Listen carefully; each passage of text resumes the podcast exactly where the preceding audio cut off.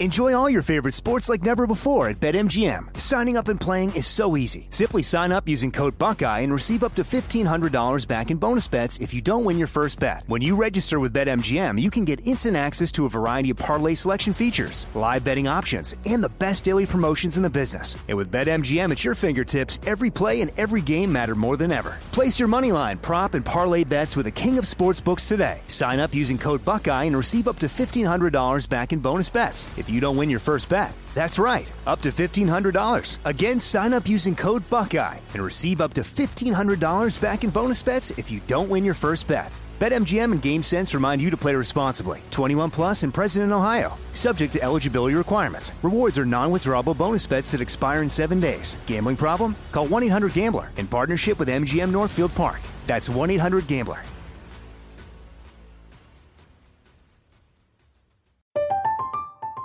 I'm Katya Adler, host of The Global Story. Over the last 25 years, I've covered conflicts in the Middle East, political and economic crises in Europe, drug cartels in Mexico. Now I'm covering the stories behind the news all over the world in conversation with those who break it.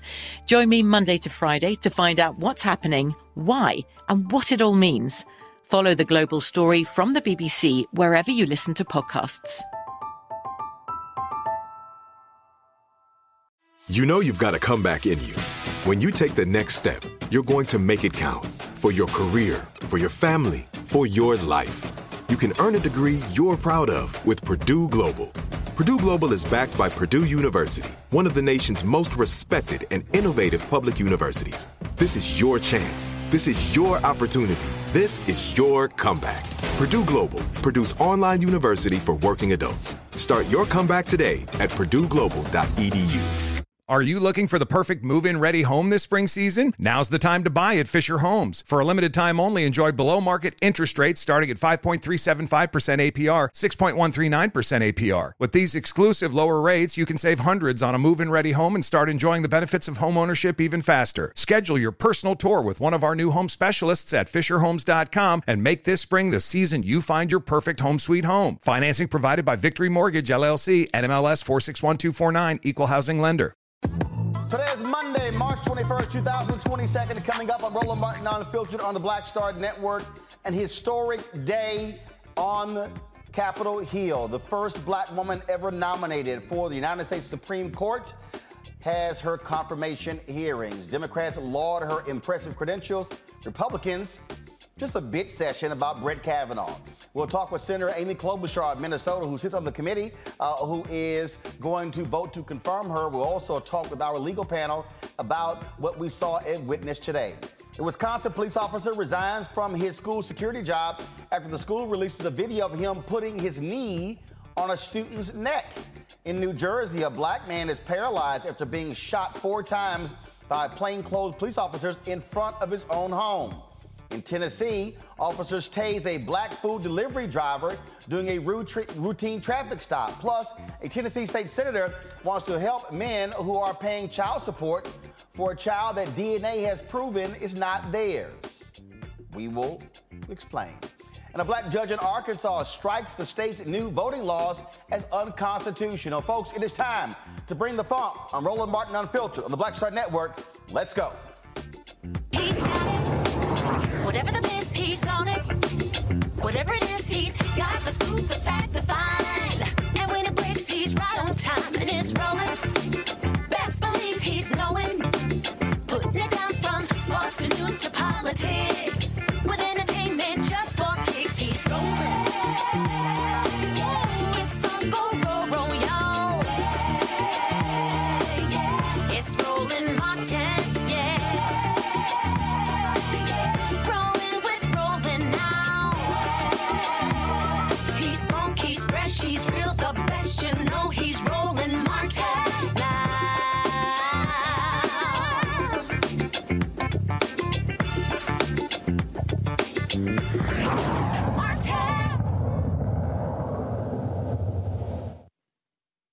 Members of this committee, if I am confirmed, I commit to you that I will work productively to support and defend the Constitution and this grand experiment of American democracy that has endured over these past 246 years.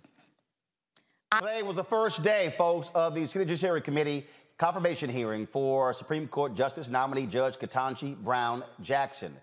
The committee chair, Senator Dick Durbin of Illinois, uh, of course, opened the hearing with a message about the power behind Jackson's status as the first black woman ever nominated for the United States Supreme Court. In its more than 230 years, the Supreme Court has had 115 justices. 108 have been white men. Just two judge- justices have been men of color. Only five women have served on the court, and just one a woman of color. Not a single justice has been a black woman. You, Judge Jackson, can be the first. It's not easy being the first. Often you have to be the best, in some ways, the bravest. Many are not prepared to face that kind of heat, that kind of scrutiny, that ordeal in the glare of the national spotlight. But your presence here today, your willingness to brave this process, will give inspiration to millions of Americans who see themselves in you. As I mentioned to you, I was at the steps of the Supreme Court this morning to see the rally in support of you. There were so many young African American women and law students there seeing your pursuit as part of their dream. You heard, you heard Senator Dick Durbin there mention uh, that rally at the Supreme Court. Uh, women gathered outside of the Supreme Court today. Uh, guys, roll that video. Uh, before the hearing kicked off, setting the tone for what uh, took place today. Also, of course, the hearing is going to continue tomorrow as well. We're going to play some of that uh, in a second. Joining me now is Candace Kelly. She's legal analyst. Melanie Campbell, president and CEO of the National Coalition on Black Civic Participation. Also, Glynda Carr, President and CEO of Higher Heights. Uh, glad to have all three of you here. Uh, let's uh, let's start first of all, uh, Melody. Uh, wanted you know women, uh, different um, backgrounds, different colors out there today outside of the Supreme Court. Um, why was that important to begin today with women in front of the Supreme Court rallying for this judge? Thank you, Roland. Um, and it was really, really, uh, the energy was really, really high today. And, you know, with National Women's Law Center and uh, She Will Rise and my g- girl on here, Glynda Carr, and Black Women's Leadership Collective, and so many, many heads of sororities. And then you also had, so it was white, uh, Black women led uh, which was really important. But also, you had our allies, if you will, who showed up. And so the diversity that was there in not just um, uh, race, but also uh, gender. It was a lot of men out there. It was young, it was a lot of young people. And so I think what it, it recognized is this is w- what this woman brings to the bench. She has she has a lived experience as a black woman, a woman, uh, and it, and the, and so people are saying this is what this is what diversity looks like. This is what's missing on that in the, in the U.S. Supreme Court. There's and so that was exciting, but also we also sending a signal that we're watching uh, and we're not going to allow for her uh, it, her character to be assassinated. Do your jobs. You know, we understand you have to do your jobs, and you maybe have to ask hard questions, but you would not. We would not stand by and have any of them tear her down. Um, Candace, when we look at the contrast, if you will, uh, of this hearing uh, and that of Thurgood Marshall in 1967, uh, you had significant uh, white supremacists who were doing all they can to keep him off of the bench. It was, argu- it was arguably, uh, or is arguably, the most contentious in American history. Now, today, you get all of these white senators sitting here whining and complaining about, oh, how difficult things have been for conservative uh, nominees like Robert Bork and Clarence Thomas. Uh, but none of that had absolutely nothing to do uh, with uh, Judge Ketanji uh, Brown Jackson had nothing to do with Judge Jackson. And I, I think that that was clear to everybody that they were going through a little bit of post traumatic stress disorder in terms of what happened with Kavanaugh. But that's a done deal. What was important was that this woman was making history. And we know that it was so important, especially when we talk about the timing of all this. The fact that Clarence Thomas got sick on Friday and was still in the hospital. We know that the timing is very important. And that even though she won't change the court ideologically, it doesn't matter. She is there. And what she's doing is she's opening doors for people to see the possibility. Even before her name was even on the table. When President Joe Biden said, I'm going to nominate a black woman, people just were they didn't understand. They had questions. They didn't realize you know they didn't understand what was going on. That didn't happen for amy coney barrett. That's because they could not conceive that a black woman could be on the court. So today was such a historic day because we saw her sitting in that seat. We saw women march on Capitol Hill and just, you know, have just be kind of a festival of, you know, kind of dancing and understanding that this was important. And like what was just spoken, we are watching and she is not going to be done the way that you have done people before. This is someone who's already gone through this process three times. This is nothing new. Judge Jackson knows she's been under the petri dish for her whole life. Uh, and and I don't think that there's going to be very many surprises. I think what's most surprising to so many people is that you know she's someone who's going to articulately, articulately, and meticulously speak her mind and be confirmed, uh, even with the shenanigans that were pulled by the Republicans today, especially Josh Hawley. Uh, Glynda, it, it was uh, interesting to sit there and listen. I mean, I'm, I'm all goodness. Uh, yes, Senator Mike Lee was talking about, oh, um, will you look at the Constitution as it was written at the time and then how the public viewed it? And I'm sitting there going, you're going to hear me talk about this with Senator Amy Klobuchar. I'm going, uh, black people uh, weren't Americans, couldn't vote. Women couldn't vote. So this whole idea of looking at the Constitution in its original form and how the public viewed it then, only white men mattered. Uh, they listened to just, just, just the crying and moaning of Senator Ted Cruz uh, and, and, and, the complaining. And, and I swear uh, today was sort of like uh, the second confirmation hearing of Brett Kavanaugh. Mm.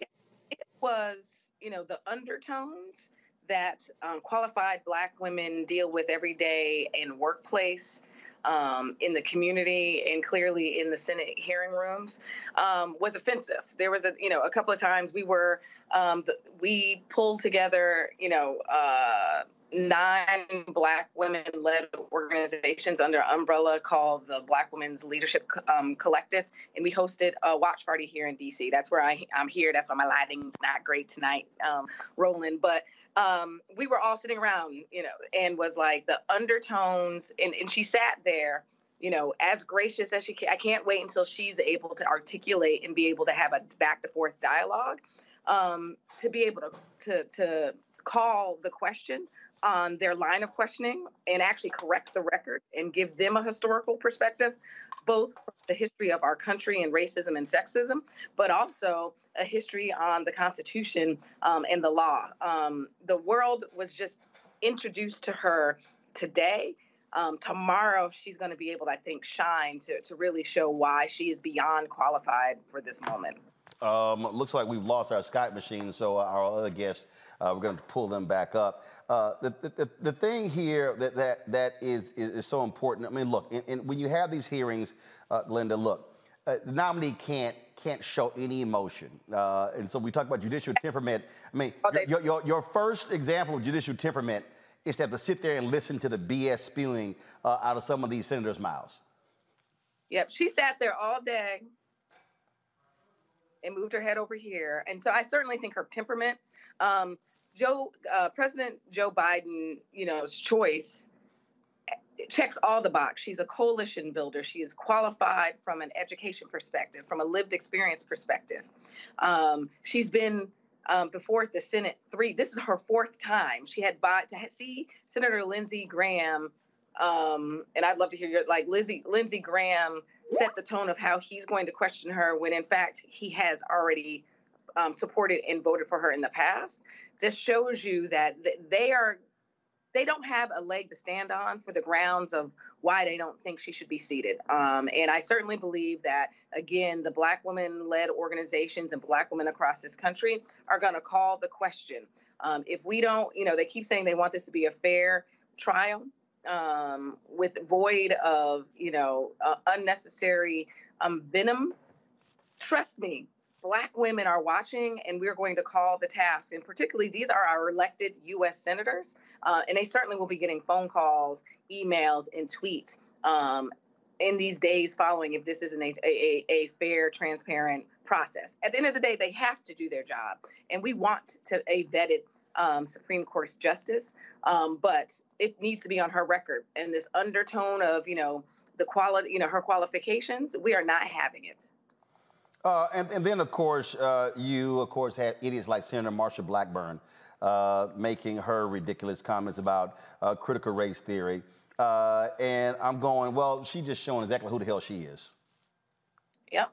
Um, I was actually in the room during that time, and just like I said, um, offended, um, and showing we people are showing who they are, um, and we're living in some of the most racist, sexist times in in, in our generation, Roland. Um, and I think it's important for people to see, you know, once and again that even though we are outside of the, you know, Trump era, is that the Trump era has created an opportunity for people to feel like they could stand in front, um, sit in front of the Senate Judiciary Committee um, and question um, someone based on race and ra- race and sex. Yeah, it was uh, uh, uh, Melanie. As we as we as we listen to again, um, you know, the, the various folks speak. I mean, you saw the contrast, frankly, uh, between Democrats who were quite respectful of her accomplishments, and then, of course, you have Republicans who many of them were paying lip service uh, to really who she is. And and and, and, and in many ways, um, somewhat disrespectful because the, you talked about the Kavanaugh here. It, it was everything about what happened to the Republicans. What, and but then, but we're going to make sure that you know that we, we, that we treat you fairly. And in some ways, that wasn't what was happening in real time. Uh, but but she held her own, and she didn't let that uh, affect her. Uh, and then, of course, her opening statement, you know, reminded everybody this is why she's here. And so, I, and so we, so I think tomorrow will be a, a, a, test to see was that rhetoric that we saw from some of the Republicans today going to carry over into to being um, uh, uh, do their job properly, or will they try to use uh, her as a political football tomorrow? And that's yet to be seen. Um, let's play uh, a little bit more of her comments from earlier today, uh, Judge Ketanji Brown Jackson. Jackson.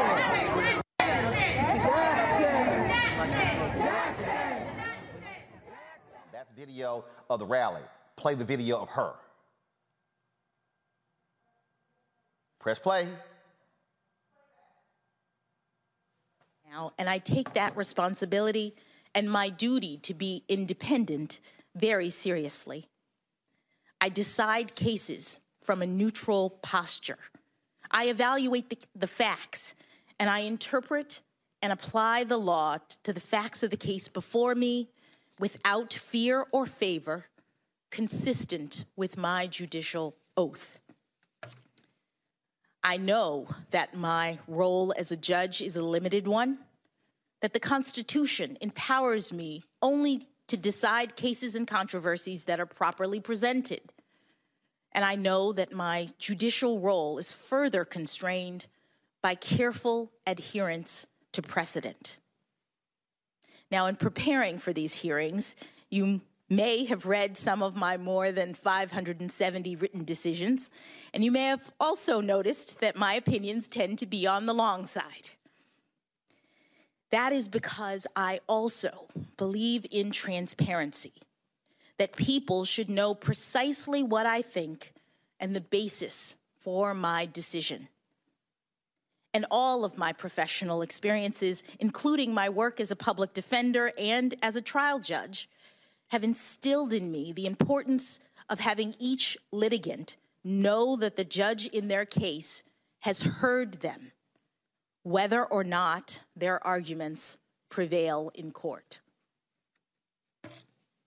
During this hearing, I hope that you will see how much I love our country and the Constitution and the rights that make us free.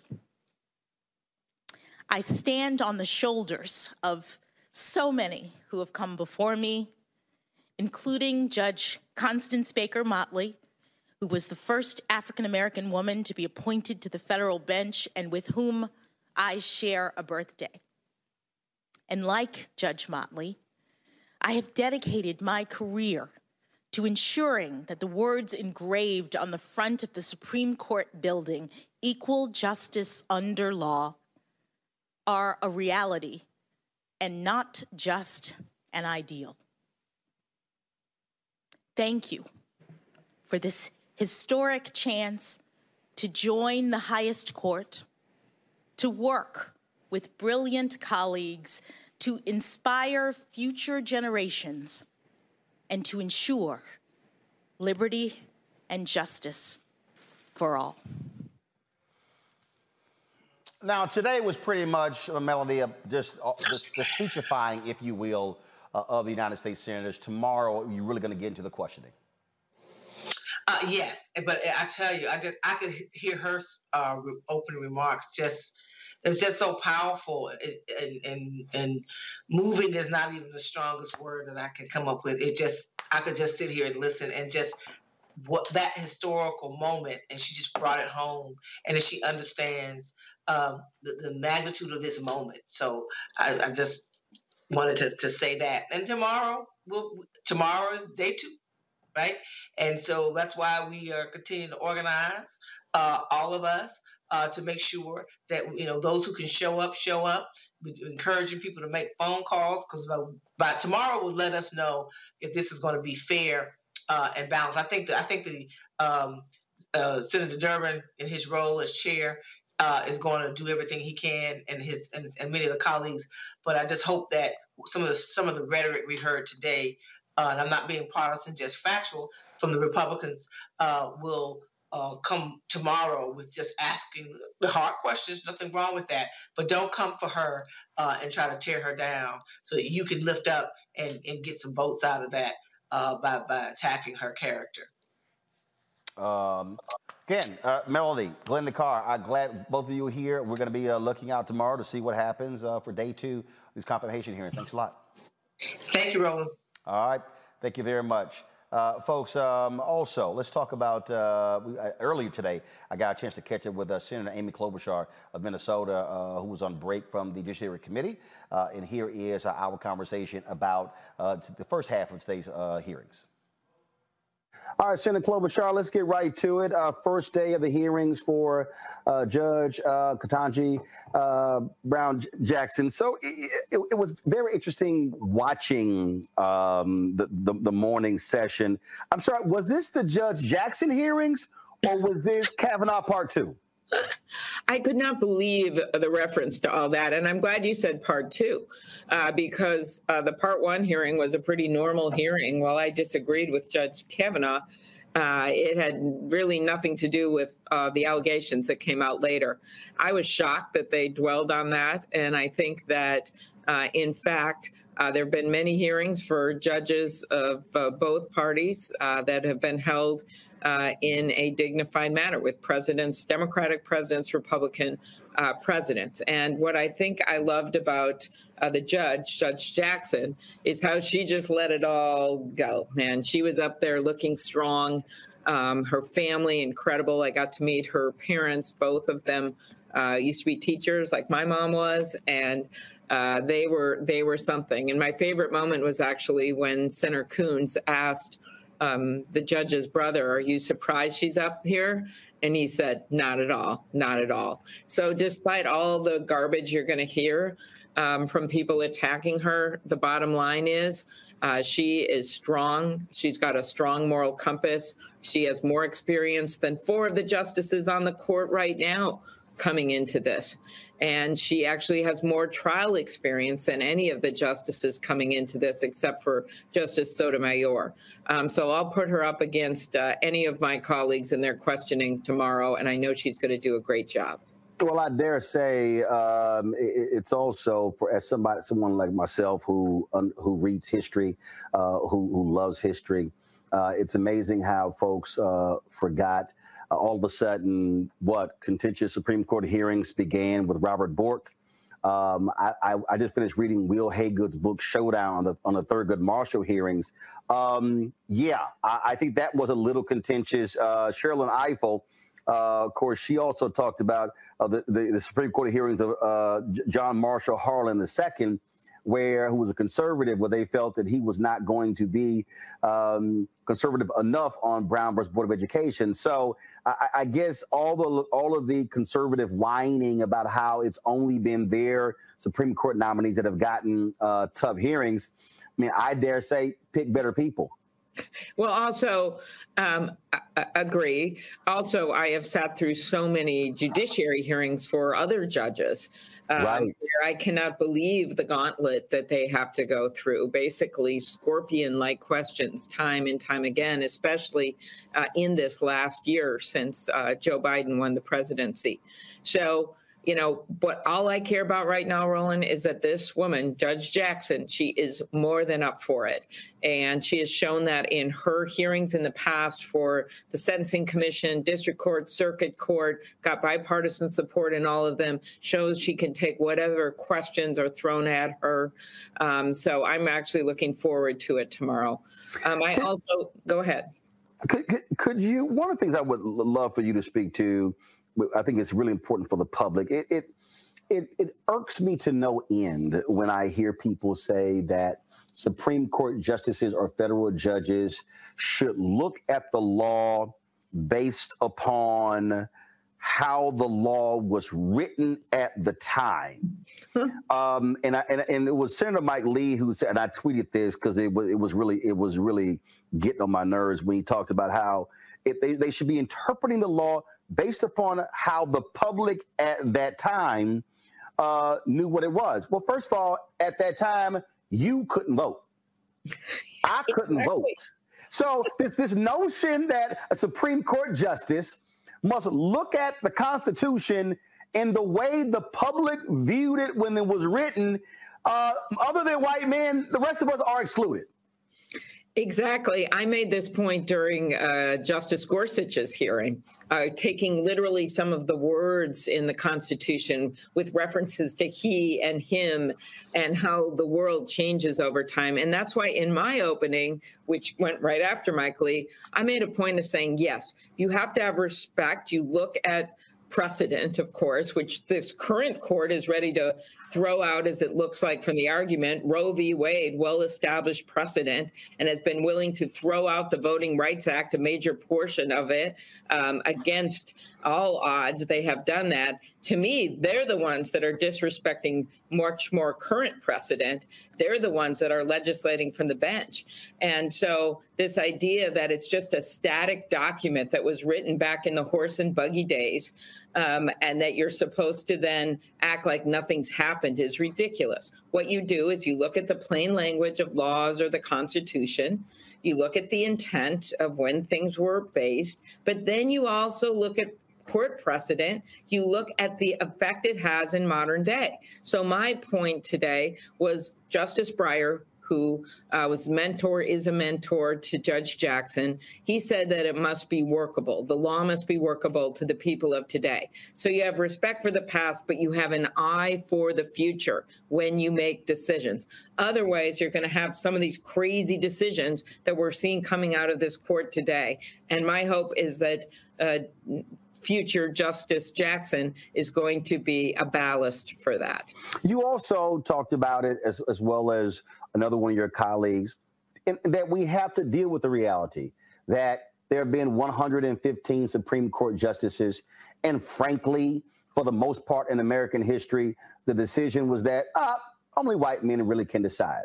And, and the fact of the matter is, uh, if you are a woman, you look at uh, Sandra Day O'Connor, Elena Kagan, Justice Sotomayor, uh, Amy Coney Barrett, Judge Jackson. If you are an African American, Thurgood Marshall, Clarence Thomas, Judge Jackson. Uh, if you it, perspectives, how we grew up, where we grew up, what we experienced, all plays a role in this. For her, being a public defender, being somebody who represented, uh, as, uh, as, as y'all talked about, you know, low income clients, all of those things matter when a person is deciding uh, these cases. We simply can't have the elite of the elite uh, who are frankly far removed from regular everyday life making these decisions. And so that that to me is important to raise in these hearings. Completely wrong. You, I couldn't have said it better. I remembering back when Justice Sotomayor was up and she was criticized for talking about having empathy uh, for people that came before her. That should be the very definition of a judge that they understand and that their combined experiences make for a stronger court. And what you have in Judge Jackson is someone, as I noted, whose parents went to segregated schools. Not a lot of those other justices have had that experience. Uh, someone whose mom had to basically work her way to help support her dad so he could go to law school. A lot of those justices did not have that experience. And you name dropped a bunch of those very well historically, the names of people, women, people of color who have served on the bench. But the bottom line is there are so few. There's 150 other, 115 of these justices, and she's the first Black woman nominated. And when you're the first one, it's not easy. She's opening a lot of doors, as I noted today. And then the last thing I'd say is when you have those kinds of humbling, that's not a word, uh, humbling, humbling, humbling experiences, um, I think it makes you another, a better judge because you know who's on the side, who gets affected by these rulings. They're not just words on a page. It's someone who loses their health insurance or someone who can't make their own health care decision because of it's something that the Supreme Court decides, or someone who can't vote or isn't allowed to vote because they're thrown off a voting roll. Those are real people that are on the receiving end of these decisions of the court. It's not just some marble marble building uh, where it has no effect on real people. And that's what I love about her. She's a real person. When you meet her, she's a warm person. She is a humble person, and she's someone that gets it. And I think that's going to come out loud and clear in her questioning tomorrow. Well, I, I, I think, uh, again, it, it is so critically important uh, and, and to have the perspective uh, of, again, uh, of various, various senators uh, on there as well. And, and look, uh, I, I, had a lot of black women who were texting me. You talked about uh, how she sat there and as she listened. First of all, I'm just letting you know I couldn't do it because it's the moment Ted Cruz starts talking, uh, trust me, my, my whole body language would shift. Yeah, yeah. Um, I, am just trying to picture you out there while that was going on. I'm picturing. Oh, I, and, and, I'm from Texas. over the table. I'm from Texas, and trust me, the I had the eye roll, everything. I was, I was. I, trust me, I hey, she she did an admirable job just sitting there listening to Cruz and Hawley. I just I'm t- judicial temperament. She gets an A plus. A plus. I do. I do not have judicial temperament. It wouldn't work. Your job. It, wouldn't have worked. I, I, I, couldn't work. Last, uh, last question for you. Um, we've already seen the attempts to say Judge Jackson holds dear and near pedophiles. I don't know what the hell Hawley is talking about. Uh, I, I, I, do hope Democrats are going to, when, when this nonsense comes out, fire back uh, at, at, at, Republicans uh, and really, uh, you know, making it clear that you're not going to sit here uh, and play games with this woman's record uh, and her credibility with some of these nonsensical things that that they already tried to bring up. No, I mean the fact uh, Senator Hawley himself has supported judges, one that he won in Missouri, that have downward departed on these kinds of cases. Uh, the fact uh, her brother was police officer, her uncle, one a detective, one the police chief in Miami. Um, in addition to her public defender experience, she understands how the criminal justice system works and her rulings, which have been fair down the line, consistent with other judges. And yes, I think people are looking forward to getting back at this with the facts tomorrow. All right, Senator Klobuchar, we appreciate it. Uh, thanks a bunch. Uh, and uh, yeah, very smart to slide in that Prince reference. Oh, did you um, like that? I noticed that Mike Lee had had name checked and name dropped Odysseus before me, and I thought I'm going with Prince. Yeah, I, I think the public. Pro- I think the public probably prefers the Prince reference more than anything that he says. So yeah. All right. Senator, thanks a lot. Thanks, Roland. All right, folks, gonna go to break. We come back. We're gonna talk with our panel about today's confirmation hearings and just some of the other nonsense we heard spewing from Republicans' mouths. You're watching Roland Martin Unfiltered right here on the Black Star Network.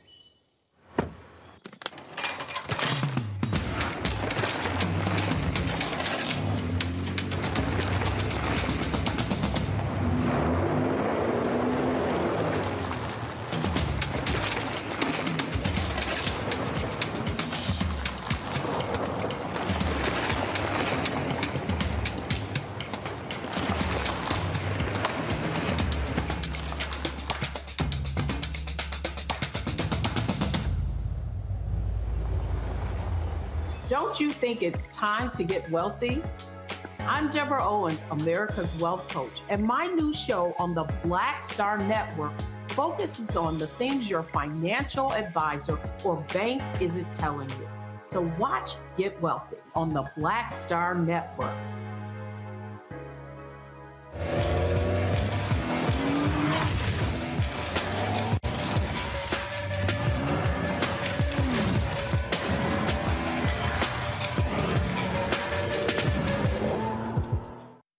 A chair, take your seat. The Black Tape with me, Dr. Greg Carr, here on the Black Star Network. Every week, we'll take a deeper dive into the world we're living in. Join the conversation only on the Black Star Network. I'm Chrisette Michelle. Hi, I'm Chaley Rose, and you're watching Roland Martin Unfiltered.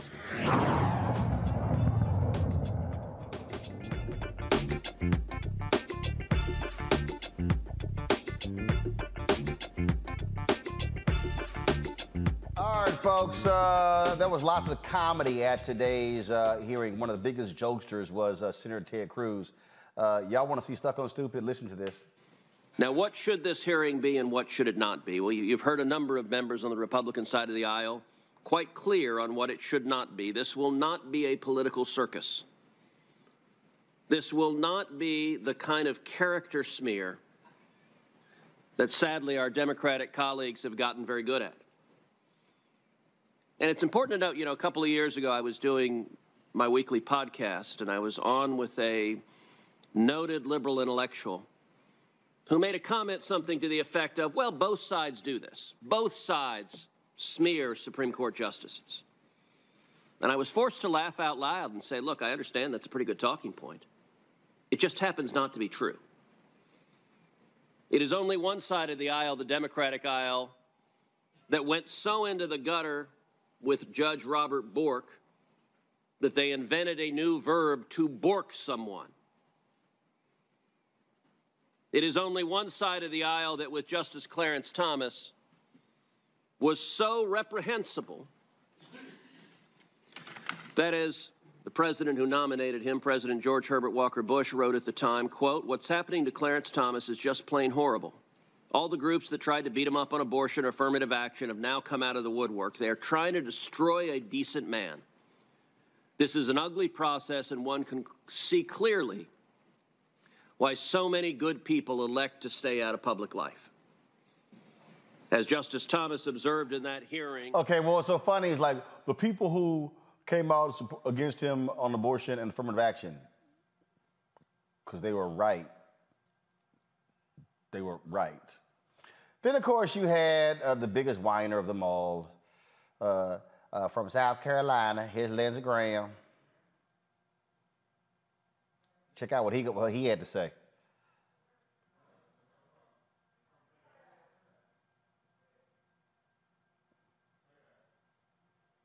All right, y'all let me know when y'all have Lindsey Graham. Uh, I'm gonna bring in my panel right now. Uh, Crystal Knight, Democratic strategist at the Omekongo Dibinga Professorial Lecture uh, at the School of International Service, American University. Reverend Jeff Carr, founder of the Infinity Fellowship uh, there in Nashville. Uh, Jeff, uh, I- I'm, I'm gonna start with you because unfortunately, you have to um, be represented by truly one of the dumbest people in all the United States Senate, and there's a whole lot of competition uh, with that fool Tommy Tuberville there. So Senator Marsha Blackburn, uh, l- listen to this fool. Supreme Court. You have praised the 1619 Project, which argues the U.S. is a fundamentally racist country, and you have made clear that you believe judges must consider critical race theory when deciding how to sentence criminal defendants. Is it your personal hidden agenda to incorporate critical race theory into our legal system? These are answers that the American people need to know. So we are going to attempt to pack the Supreme Court. You have praised the 16. The 1619 Project? Really? Get your dumb ass out of here, Blackburn. Hey, I told you, I said at the beginning of the year that Ted Cruz was perhaps the most brilliant comedian that we've ever come across. And he's proven it over and over again. You can't take him seriously. It, you have to take him seriously when we talk about voting. But Ted Cruz, Marsha Blackburn, people here, they do not take them seriously. It's just that their districts are so gerrymandered that they have an opportunity to remain in power. Personally, I hate confirmation hearings as someone who's been on city boards, my wife is on a city board now. Wherever you get to in confirmation hearings, something always comes up, and it's something that irks me that Bella Geesia Howell said. She said, Never explain yourself. Your friends don't need it, your enemies won't believe it. But you're in a space where you also manifest what Plato said. Plato said that one of the penalties of refusing to participate in politics is that you end up being governed by your inferiors. So here we have Sister Ketanji Brown Jackson, who is the picture of intellect, who is the picture of class, who is the picture of experience, who takes it on herself to write 570 uh, opinions that she didn't have to write to explain where she stood. She is a picture perfect candidate who is more qualified, not only than everybody sitting in that space in judgment, but every single person sitting on the Supreme Court now. And yet she has to explain herself. So, what I'm saying is here is this. We have an opportunity now with all the support that's coming from around the world for Sister Jackson. We have an opportunity to put her on that bench. And what I love most about her is her demeanor and how she is approaching this space. She is manifesting a saying that I tell people every single week. When they try to bite her and they try to bait her, and you hear Blackburn bringing up the 1619 project, she inside her mind, I can hear her saying the saying, I decline your invitation to a lower vibration. So go, Mm. Sister Jackson. Go. Uh, I, I just, uh, I just sit there, Crystal, and I'm listening to these fools, and, and, and again, they're talking about oh how uh, all of this started because of these radical judges in the 60s and 70s. Really, what they were complaining about are civil rights laws. Mhm. Yeah, I mean, I think that I, I love what um, Carr just stated, and I also want to just say, as a native Tennessean, that I fully agree with his point that um, folks um, across the state of Tennessee understand who Marsha Blackburn is. We knew who she was when she was, you know, at the state level, at the congressional level, and now at the Senate level. And so I just wanted to affirm that point. But also, um, you know, just opening, just Ketanji's opening today, um, it was very powerful in that she really spoke to not only her her pedigree, um, but her history on the court, uh, or serving rather, her history serving, and then what she would offer, not only to seat, but also what she offers as representation for Black women across this country that many people likely aspire to only serve at the at the Supreme Court level. Um, but I also thought what was interesting, particularly, um, was Lindsey Graham's um, opening in that you know, this would not be a confirmation hearing where people would ask about her religious background. This would not be a confirmation hearing where people would ask about things in her past. And what he was really trying to do was juxtapose or compare what happened during the Kavanaugh hearings as if Kavanaugh was vilified in that, you know, to suggest that she would not be. And so it would be interesting as we get into day two and, and the days to come to see exactly what these same Republicans have stated that they would not do if they'll actually do it. Um, because a lot of times, we, you know, we hear what they say, but we also see what they do. Um, let's uh, speak. You spoke of what Graham said. Let's play that. The media will uh, be your biggest cheerleader. They're in your camp. They have every right to pick who they want to pick. They won't be this constant attack on you like Judge Kavanaugh and other conservative judicial appointments. There won't be any questioning of where you go to church, what kind of groups you're in in church, how you decide to raise your kids, what you believe in, how you believe in God. Nobody's going to do that to you. And that's a good thing. So you're the beneficiary of a lot. You're the beneficiary of Republican nominees having their life turned upside down. And it didn't work. So I'm hoping that we can have a hearing that's respectful, that's informative, that's challenging. And President Biden has every right to pick who he'd like to pick. That comes with winning the White House. and I've been very inclined to support the picks of people that I would not have chosen. But this is a new game for the Supreme Court. And this game is particularly disturbing to me. Uh, here is what um, here is what uh, Jon Ossoff, Senator Jon Ossoff, uh, had to say. Thank you, Mr. Chairman, Ranking Member Grassley, Judge Jackson. Good afternoon. Good afternoon to your family. Congratulations to your family. Congratulations to you for your nomination, and welcome back to the Judiciary Committee. I engage in these proceedings with deep respect for the responsibility that the Senate has to advise and consent on the lifetime appointment of a Supreme Court justice who would be responsible for interpreting and applying constitutional and statutory law in the most complex and contested and nationally significant cases. The Constitution was a groundbreaking document when written, and still by today's standards as amended, considering the tyranny that prevails in much of the world. Its guarantees of liberty and privacy and due process are exceptional as a governing document. Often in our history, it has fallen to the court through its decisions to ensure the enforcement of those guarantees. Yet our Constitution's guarantees of individual rights and equal protection under the law remain too often and for too many unfulfilled. For any colleagues who doubt this, I remind them of Ahmaud Arbery's murder in Glynn County, Georgia, just two years ago. When a young black man was shot dead in cold blood on camera in the street, and the local authorities buried the case and looked the other way. Only a massive civil rights mobilization pressured state and eventually federal prosecutors to act. For any colleagues who doubt that those promises remain unfulfilled to too many, I remind them that in my state, you can predict how long someone must wait to vote by where they live and the color of their skin. In practice, the promises made in the plain text of our Constitution are still too often broken for too many of our fellow Americans. And so the court remains essential to that national process of becoming in real life what America is in text.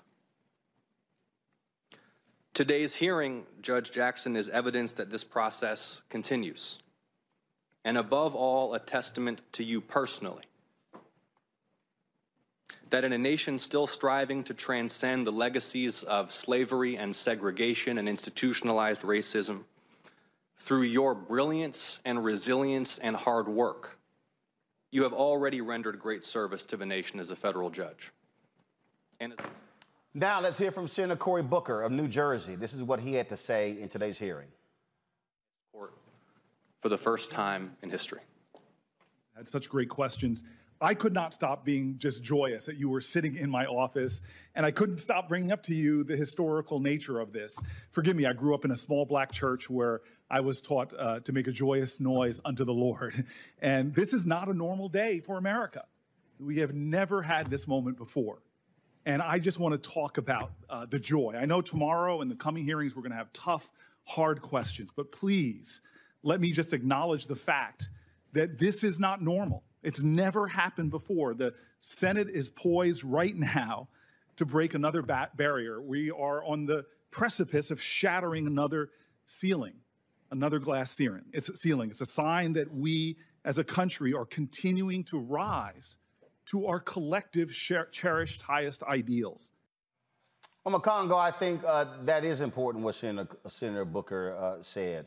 Uh, I just oh, finished reading man, Wil, Wil Haygood's book, uh, Showdown, on the uh, nomination battle of Thurgood Marshall and, and how uh, it was so contentious and it was so difficult uh, and so I, we, we cannot just uh, overstate what it means to be uh, alive in this time, to actually see history before our very eyes. Man, it's just, I mean, it's just, it's just beautiful, man. I mean, to to see what's happening, and I'm sorry, the, the most beautiful picture of the day was just the, when they shot over to to her parents, right, who lived through everything you were talking about before with Thurgood Marshall and, and everything, and to be able to see that with their own child. I mean, that was my biggest takeaway from the day. And then to see, yeah, I mean, come on, man. That, that, that, just gets me, you know? And then to, to, to see her and everything that she represents. And I love the fact that even though people have made so much of a stink over her being a black woman being, being nominated, that she's not afraid to sit there in her blackness, to talk about the people who came before her, and to talk about the inspiration she can be for not only future black children, but all, all people across America. She embraces the moment to sit there with a nominee who has, you know, hair that looks like mine looks like my daughter's. It's amazing. Now, to these Republicans, let's be mindful of the fact that they made us think over Judge Sonia Sotomayor making the comment about a wise Latina. These guys are full of nonsense. So when they bring up Clarence Thomas and Brett Kavanaugh, hey, can we talk about that there were possible sexual assault accusations here? Can we talk about how the FBI botched the investigation into Brett Kavanaugh so they can expedite this process? These are kind of like real things you want to bring up if you want to make comparisons. When you're talking to Senator Klobuchar and you said this was the Kavanaugh hearing part two, they are showing that they are petty and they are never going to let this go. And so I, I support everything that was said in the panel before us with Sister Melanie Campbell and your other guests when they were talking about how black women are going to make sure that nothing goes down to mess around with this hearing. But I got news for everybody too. Brothers ain't taking it either. We are working together as a community to make sure that nothing ignorant comes her way. We're going to be that barrier, that force field, just to make sure that she can do her thing, man. Because her whole image, it was like, like Dave Chappelle, like when keeping it real goes wrong, like she was just waiting to like kind of snap at folks, but she had to just keep that composure the whole time. And like you said, Roland, I couldn't do it, man. I'd have been all across that table. But it's just a proud day for our community. It's a proud day for the country. And I can't wait for this confirmation to be over so we can just say justice, Ketanji Onika Brown Jackson. so you gonna you gonna put the whole Gutman name out there? The whole joint. Uh, the, the, the, the, whole the whole the whole Gutman name. Um, yeah, right. Um, you know, it was it was it was also I think um, you know when, when you look at um, uh, you know what was said and you look at um, no j- just this whole thing that, that really jumped out at me uh, dealing with the issue of race the elephant in the room. Uh, and, and, and, and Crystal, you had um, individuals, again, Democrats, who, being honest, uh, who talked about the reality of uh, Jim Crow, who talked about um, uh, what that meant and, and, and this point that we're in and then again, to listen to Republicans act as if, oh my goodness, uh, we've had, like, it was Mike Lee who said, we had these men who were picked by God uh, to be able to be there to write the Constitution. I'm going, yeah, there's a bunch of other stuff you want to skip over, huh? Right. I mean, and it's funny that people, you know, love to quote the Constitution, and the Constitution as it was written, it was not inclusive of women. It was not inclusive of uh, inclusive of black people. It was written with white men in mind. And so when people quote what the founders meant, you know, what the Constitution says, I always say, well, the Constitution didn't include me. And if I'm talking to a person of color, it didn't include you either. And so people love to use that. They also love to weaponize, you know, religion in the name of politics. And, you know, even what Lindsey Graham stated in, in his in his speech or his his opening statements, it was really ridiculous. But I think even more than that, the, the story today was really about the rally that was held on the steps of the Supreme Court by a number of black coalitions, um, a number of black women who showed up in support of um, Justice you know, or, or the future Justice um, Brown, Brown Jackson. And I think that that's what's really the important thing, and that should not be lost on us that there are women who are going to show up every single day on the steps of the Supreme Court to show their support for her. And this is what this this movement needs right now. This is what she deserves. This is what she needs in order to show the senators that are sitting on this committee, on this Senate confirmation committee, that there is support for her. There is a large coalition of people who believe in her. Not only does she have the pedigree, which really should not even be a question at this point, but that there there's a coalition pushing aggressively, um, not not only silently but in your face, saying she should not be denied this seat because America deserves parity on the court. We talk about the inclusivity, we talk about the diversity of this country, but we also have a court that has historically not represented every person in America. And so when I think about, you know, having her um, nomination be historic, we need her to be confirmed. We need to push not only as Black people, not only as Black women, but as a country, because if we really care about making sure that this country is diverse, if we really care about making sure every voice is heard, then we need equal representation. And it begins here. It doesn't end here, but it begins by confirming her. Um, and of course, uh, you had uh, these powerful words by one of the members, a United States Senator, uh, a woman, a Democrat. Listen.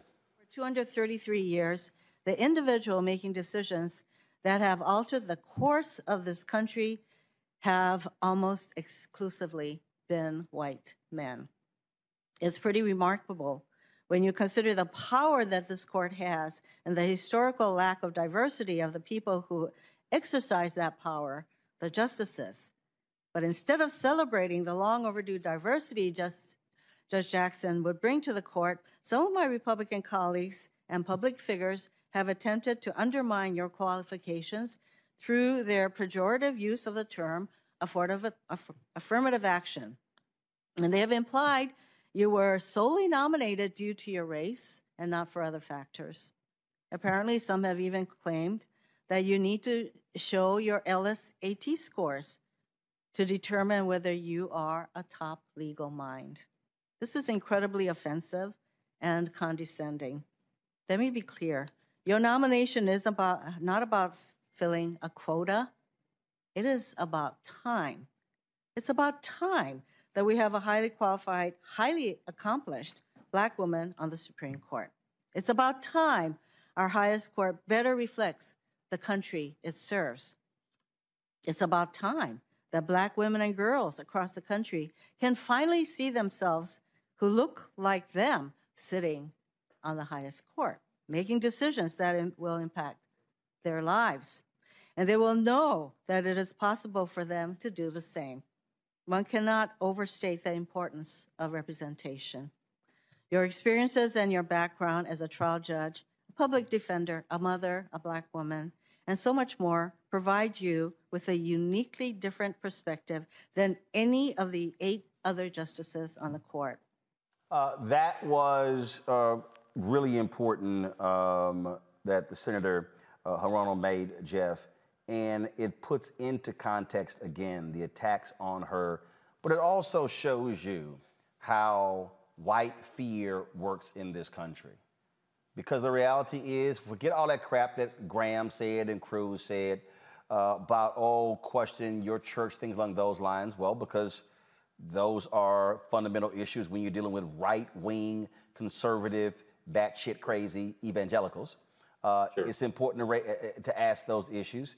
Uh, I would dare say to any Republican, if you're complaining about a Robert Bork being appointed or you're complaining about a Brett Kavanaugh, why don't you pick your, why don't you pick your nominees better?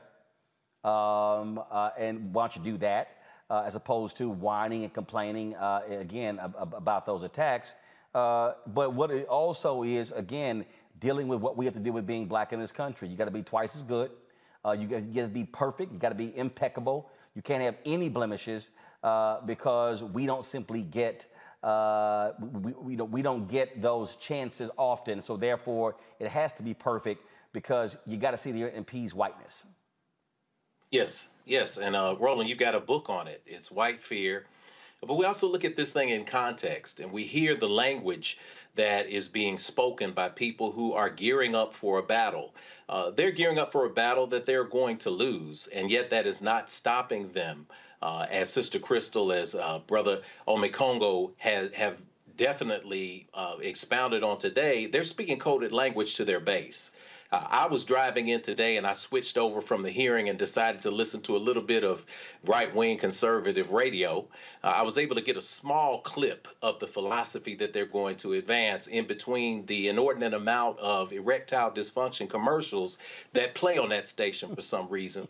Uh, and what they were saying was in line with what Senator Josh Hawley was saying. And they were trying to point to this myth that somehow she has enabled pedophiles and child molesters. Uh, we're seeing that being telegraphed right now, so we know that's coming. We know it's absolutely false. But again, are we talking to uh, America? Are we talking about fairness? Or are we talking to the base? And these people are talking to the base. They're talking to a base that is insane, that is completely out of touch with logic.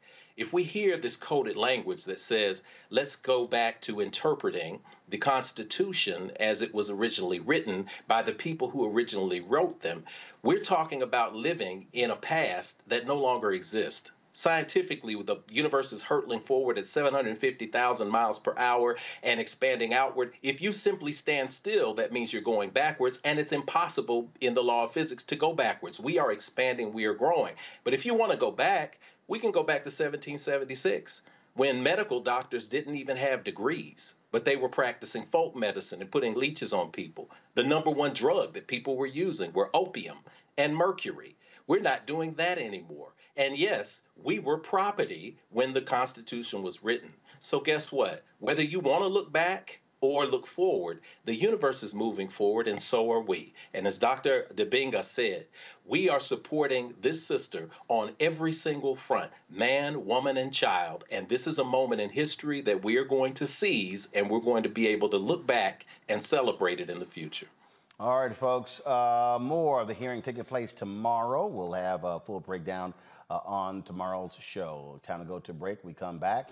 We're going to talk about uh, what happens if you paying child support and DNA proves child not even yours, well, a Tennessee elected official uh, wants to do something about that. We'll discuss it next. You're watching Roland Martin Unfiltered right here on the Black Star Network.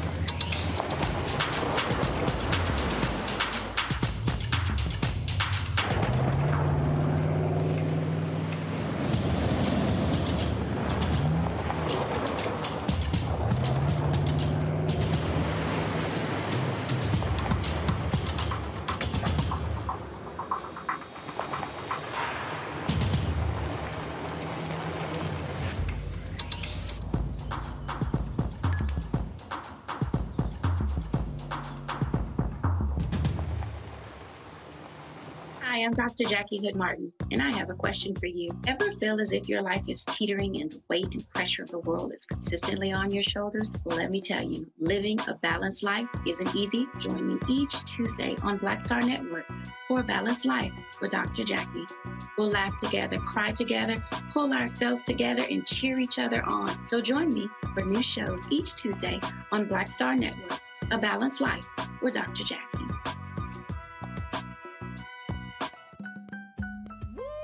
We're all impacted by the culture, whether we know it or not. From politics to music and entertainment, it's a huge part of our lives, and we're going to talk about it every day right here on The Culture with me, Faraji Muhammad, only on the Black Star Network. Hi, I'm Vivian Green. You're- hey everybody, this is your man Fred Hammond, and you're watching Roland Martin, my man, Unfiltered.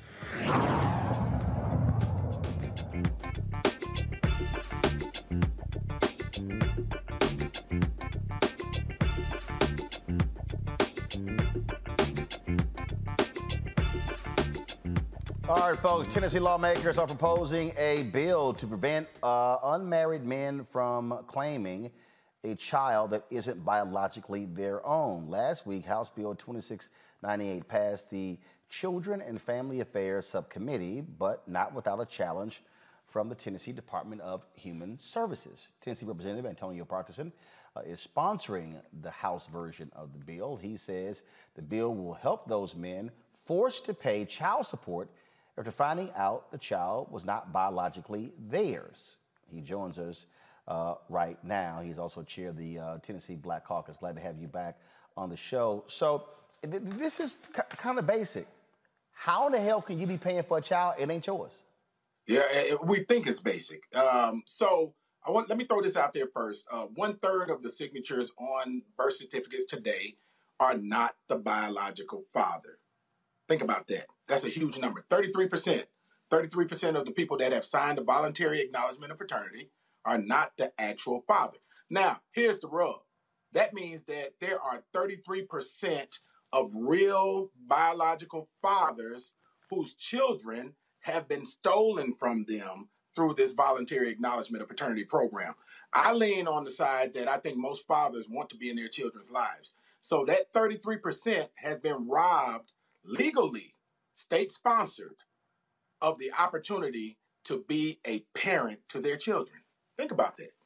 So, so, so, uh, so how does, how does that work? That is, like, who decides to write in the father portion?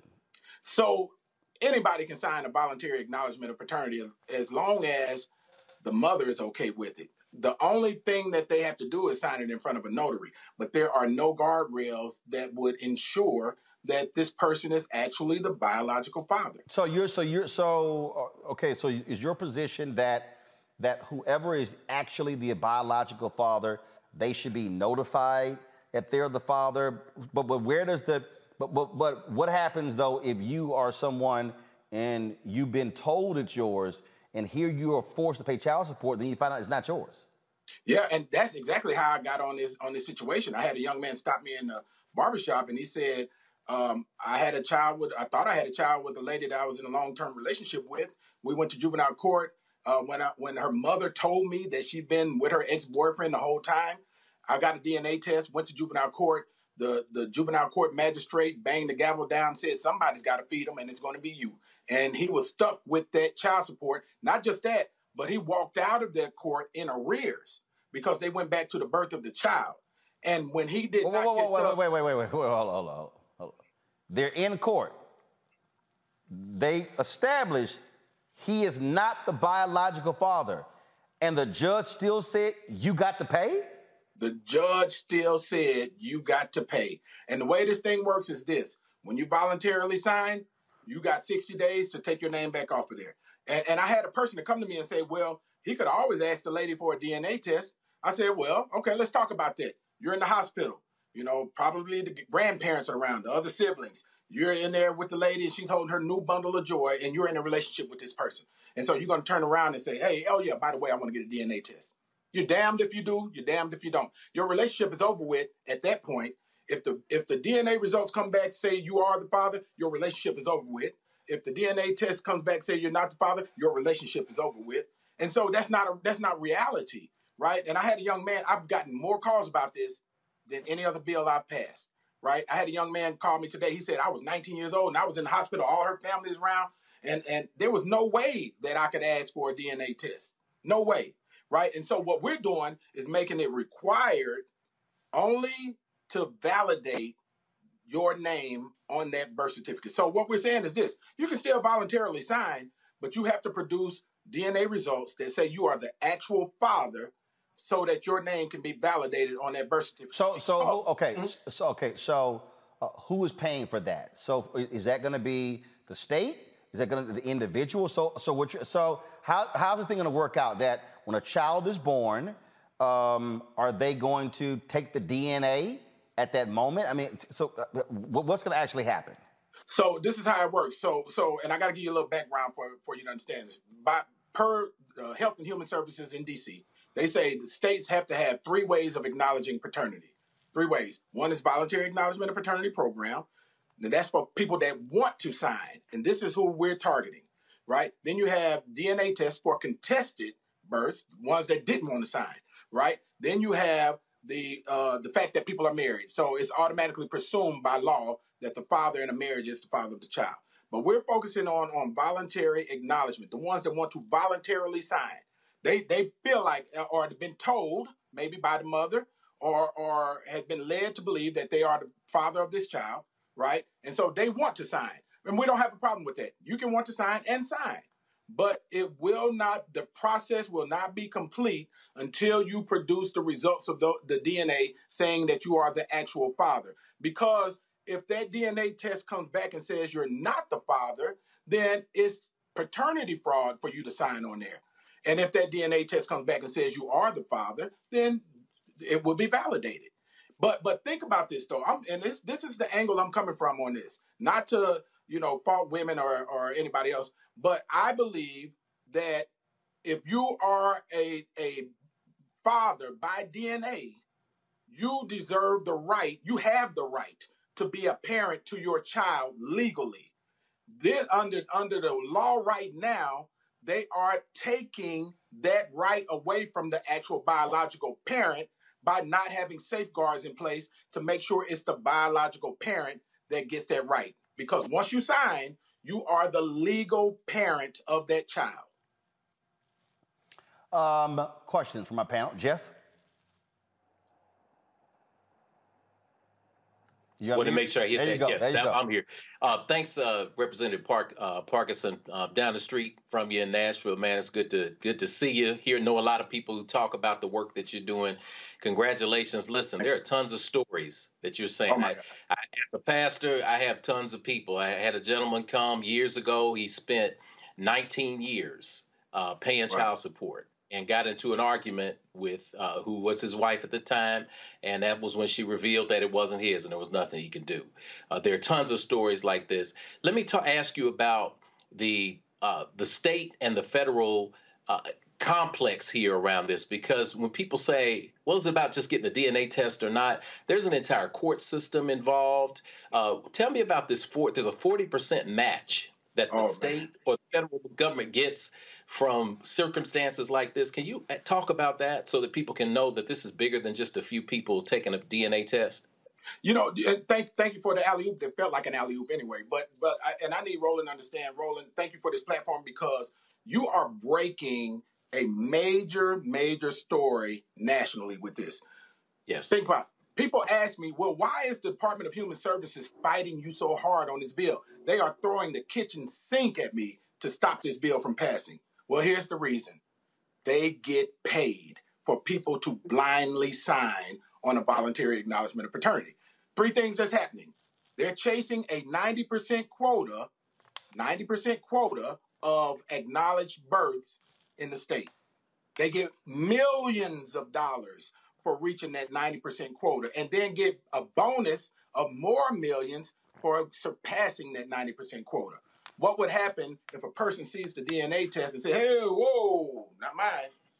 They're not going to sign. So that quota may be in jeopardy. Second piece, they also get $52 million here in the state of Tennessee to have a voluntary acknowledgement of paternity program in place.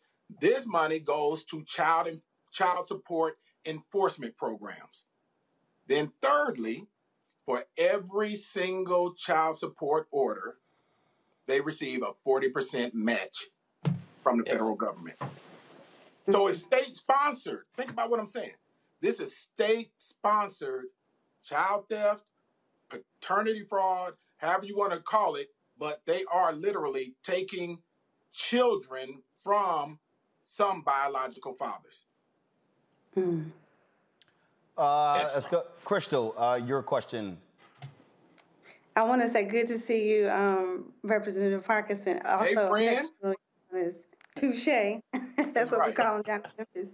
Um, but I, I want to ask a question just from the female perspective. I think a lot of what you're talking about, um, you know, men experience these hardships because they, you know, agree to something that they obviously were misled or tricked or whatever the case may be. But are there any, um, is there any kind of legislative you know tools you can use so that women will be discouraged from doing this in the future. Meaning that if i am asking a man to sign my child's birth certificate knowingly um, with the knowledge that he is not the father and then you know it comes out later you know 19 years as as um, carr just stated or in the case that you brought up you know years or months later what are the repercussions for women? Like, what are the repercussions for the woman who acted um, egregiously in this manner? So I'm just curious, like, what can be Yeah. done And then, are there anything? Any, are there any legislative tools that can be put in place in our state legislature to ensure that this doesn't happen again? That women will stop doing this, and men will be better informed, obviously, but also for. And I'm not saying every woman has done this and does this intentionally, but there are some bad actors out there, and so I'm just curious what can be done. Interesting, you know, uh, the majority of the support uh, in regards to this legislation is coming from women. So I, I would say 99.9% of the people who have uh, contacted me about this legislation, it, it, most of them were women, and, and 99.9% of them were tremendously in favor of this legislation. Let me a- answer your last question first. If we enact this bill, it kills any paternity fraud because we will know on the front end. And I want you to think about something this an individual that's going through this has gone through multiple traumas, including a child. Like in the, in the case of the guy that brought this to me first, the child was five years and one month old, and so when he brought it to to juvenile court, there he he was uh, one month past the five year statute of limitation to rescind his voluntary acknowledgement of paternity. And so think about what happened. You got the trauma of the grandmother telling you that that you know your girlfriend wasn't faithful. Then you got the trauma of the DNA test that comes back that you're not this kid's father and you've been raising this kid for five years, right? Mm-hmm. Saw this kid being birthed. Then you have the trauma of the the magistrate saying, "Nope, you're stuck, and you're gonna uh, be paying for child support until this child ages out."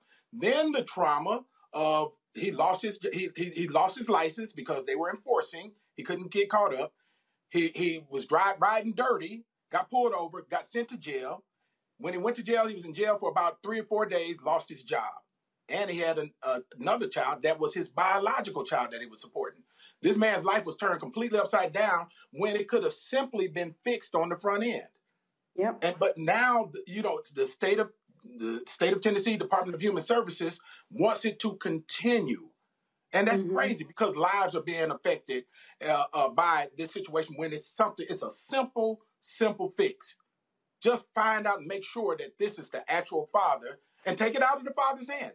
Make it mandatory.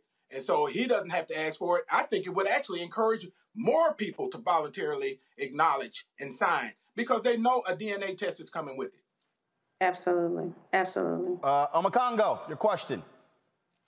Yeah, um, I've been kind of bug eyed throughout this whole uh, segment because I was just completely unaware. So this is really uh, a breaking story. Uh, the question that I have is first of all, thank you for your efforts on this.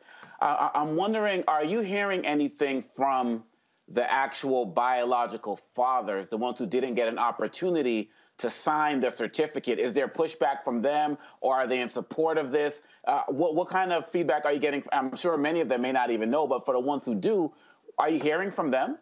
Most of the people that I know, most of the men that I know that have any involvement in this situation want to be a father to the children. Mm-hmm.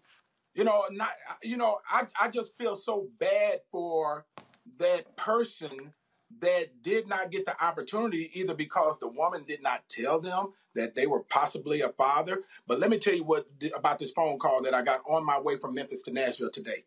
This lady, she's older than I am, and she called me. She said, "Thank you for running this legislation." And she uh, went on to explain to this to me. I just met my father because they kept it from me and told me that my stepfather was my father all of my life. I met mm-hmm. my father. The reason I met my father was because he is right now going through um, treatment for, I forgot what kind of cancer it was that he has. She said, if I would not have met him, I would not have known that I am high risk for this cancer. And now I'm wow. being screened. Think about mm. that. Wow. Wow. That's ridiculous. Unbelievable. And state sponsored. They are mm-hmm. they are encouraging people to blindly sign because they are motivated by money. Money. Mm-hmm. Millions and millions and millions of dollars that are churning from Health and Human Services in DC, right? And they are what what the state of Tennessee is doing is loosely interpreting the regulations from Health and Human Services to say that if we add a DNA test, we will be out of compliance and lose this money.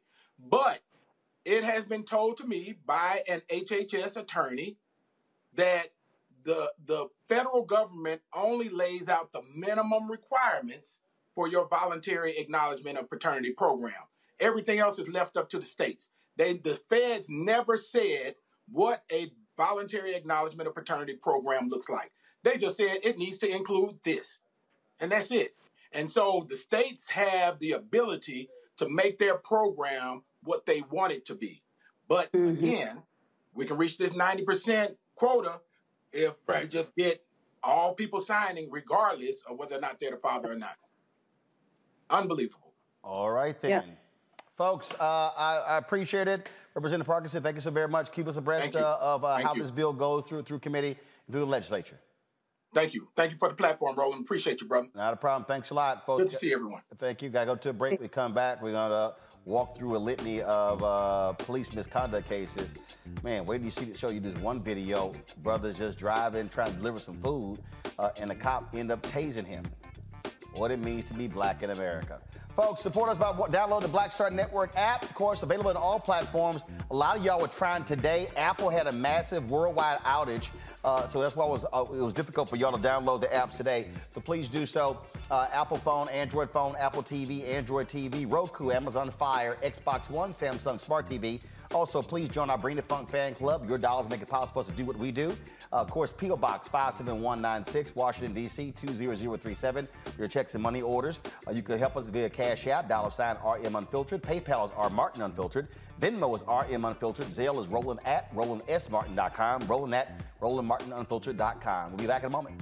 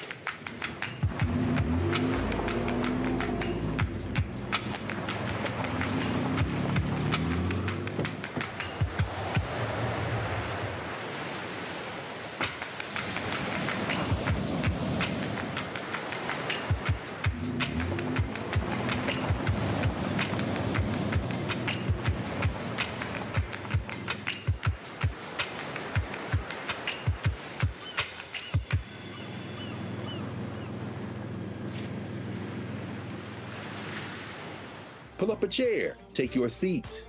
The Black Table with me, Dr. Greg Carr, here on the Black Star Network. Every week, we'll take a deeper dive into the world we're living in. Join the conversation only on the Black Star Network.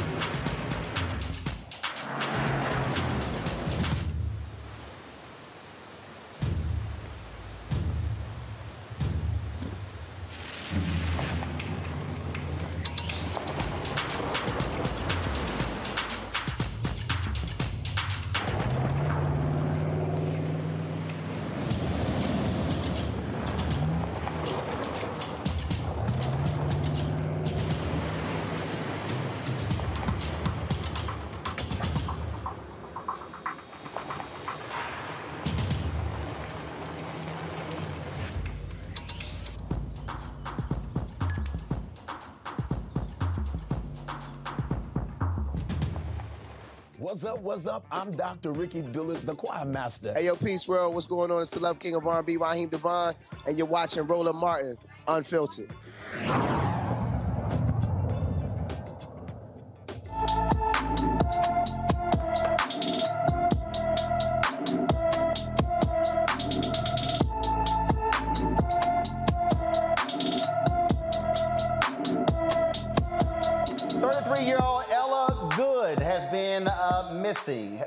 Sorry, Ella Good, Goody uh, has been missing from Scott, Louisiana.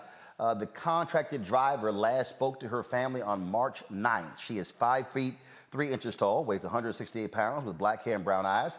She was last seen wearing a denim jacket and blue pants. If you have any information regarding her disappearance, uh, please contact uh, the uh, Scott, Louisiana Police Department at 337 233 3715. Again, that is 337 233 3715. In Wisconsin, an off duty police officer resigned after a video of him putting his knee on a 12 year old girl's neck is released. Friday, the Kenosha Unified School District released redacted footage of the March 4th fight, showing Officer Shawn Guetschow using excessive force while intervening in the fight. The school district initially placed a, a Guetschow on paid leave, but he has resigned from his part time security job with the school. Here's the statement from the Kenosha Police Department. We continue our investigation, paying careful attention to the entire scope of the incident. We have no further update at this time. Really, no surprise. An unarmed black man in New Jersey uh, grabbed, uh, grabbing iced tea from a car was shot and paralyzed by plainclothes officers. He's now suing the Trenton Police Department.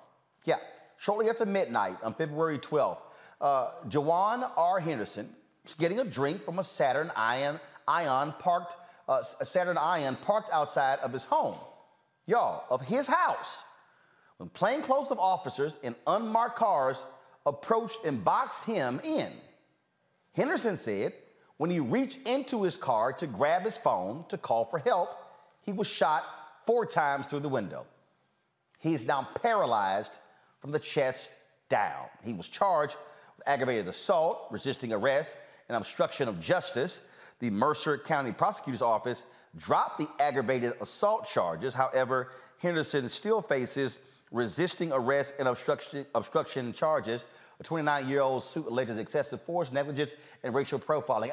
I, am always confused here Omekongo. How do we end up being shot, but we obstructed justice? Right. yeah.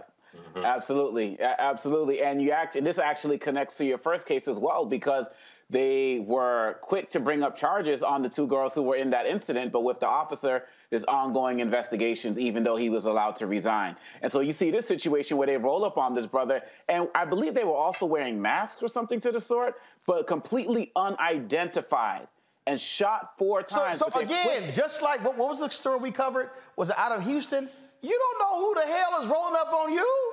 Exactly, no. exactly. And we have this magical power as black people to be able to turn phones into weapons, right? So it doesn't really matter whatever they do when they roll up on us, as long as they feel like they can be suspect of something that we're doing, they're going to open fire first. You don't identify yourself and you shoot him four times. This man has a child, I believe. And so, really, at the end of the day, all of these cases that we're bringing up that we talk about daily, and we have to talk about them daily because America tends to do it when it's convenient on some of these other networks for ratings or whatever. But this is our life.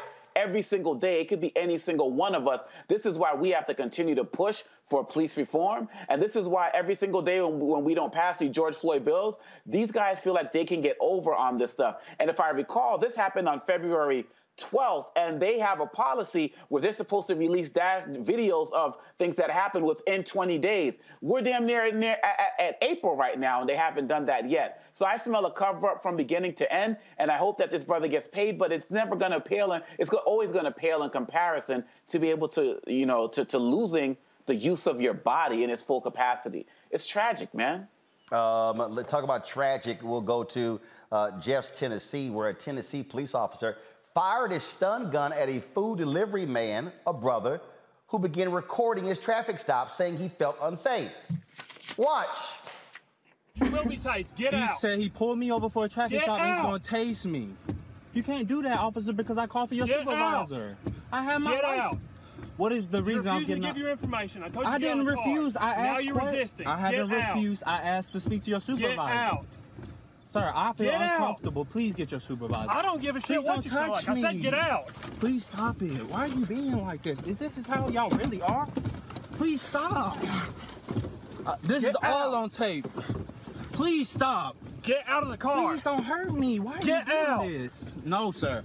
I'm telling you, get out. I'm, I'm telling you that this is not lawful.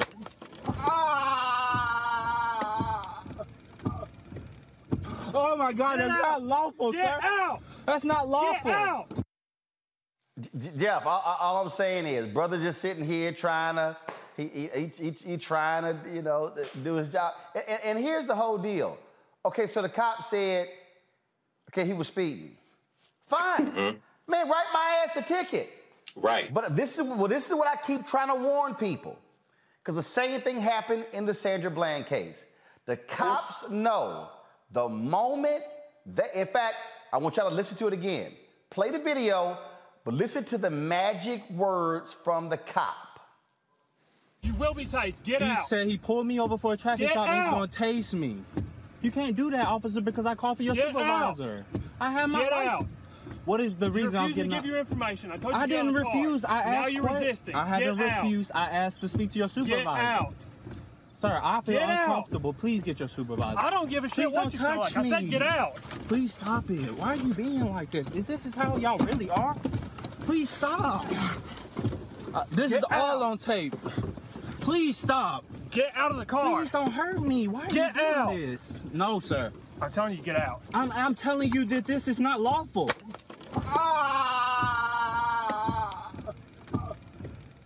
Oh my God, Get that's out. not lawful, Get sir. out. That's not lawful.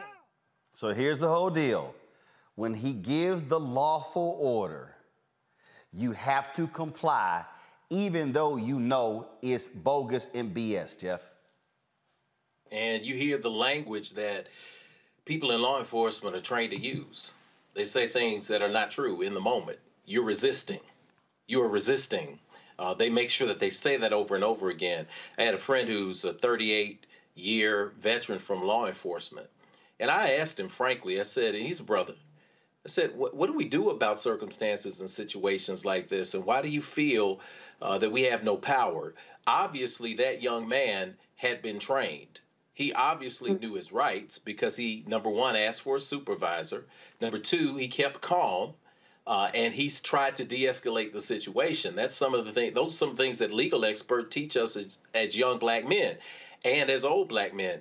But we also know that all of that goes out of the window when you're by yourself and you're in a town like Collegedale, Tennessee, which is a suburb of Chattanooga, Tennessee, with 12,000 people and tw- and 12% black, you realize that you might be in trouble in that moment. But the law enforcement friend told me, he said it's easier sometimes to just kill a person. Uh, and I said, that's that's horrible. I said, well, why would you say that? And he said, literally, they train us. It's easier to kill a person because then you can claim that you feared for your life. And the entire infrastructure, the wall of blue, will support you in law enforcement. What happens if you tase somebody or injure somebody, you might open yourself up for a lawsuit. So now we're seeing the same kind of thing happen all over the place. If it's not a death and a civil suit uh, and and possibly a conviction or a firing, it's instances like this. It's instances like the young brother in in uh, Trenton who was getting his tea from a car, and four guys just roll up on him out of nowhere. How many of us would have reacted the same way if four people rolled up in dark clothes, not identifying themselves and screaming? This same situation here, where this young man thinks that he's being peaceful, he's got the video camera going, and he's trying to comply, and yet he ends up getting tased. And we see the same trauma, trauma over and over again. And many of us have felt that, we've seen it up close. I think that really we're moving toward a space now where there are going to be some youngsters out there who are going to say, I'm not taking a chance anymore. And that's what we're going to see. Uh, we've seen it before where people say, I'm not taking a chance anymore. I'm going to run. We may see, I'm going to fight. I'm going to fight back. But until this kind of behavior is corrected and codified in law enforcement, where we all truly feel as if we are protected and we are the people who are supposed to be served, uh, we're going to see this thing get worse before it gets better. But eventually it will get better. Um, all right, folks. So let's go to uh, our uh, next story. That again, again, when, when you when you start going through these stories, first of all, I'm, I'm gonna finish this this one. Okay. Now, uh, the man in that video uh, is Delane Gordon, and again, he is facing several charges, including speeding, resisting arrest. oh, and here's the magic one obstruction of justice. Now, Gordon began recording the encounter during a March 10th stop by College Collegedale, Tennessee police officer. Uh, now they're, of course, conducting separate investigations. Hmm, okay, I got you. All right, here's another case out of Tennessee that's real strange, uh, Katrina. A former Tennessee state senator convicted of using federal grant money on wedding expenses will not serve prison time. Uh, a judge sentenced Katrina Robinson to one year probation. She was found guilty of wire fraud in September.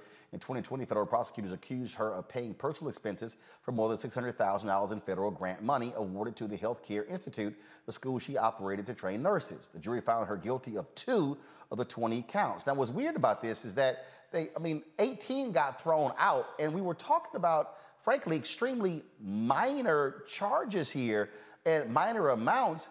Uh, and, and- she says, okay, uh, my accountant went through this whole deal. Uh, you know, look, you're in that area. What do you make of this case with Katrina Robinson? Well, uh, is it that question is directed to me, correct? Yes.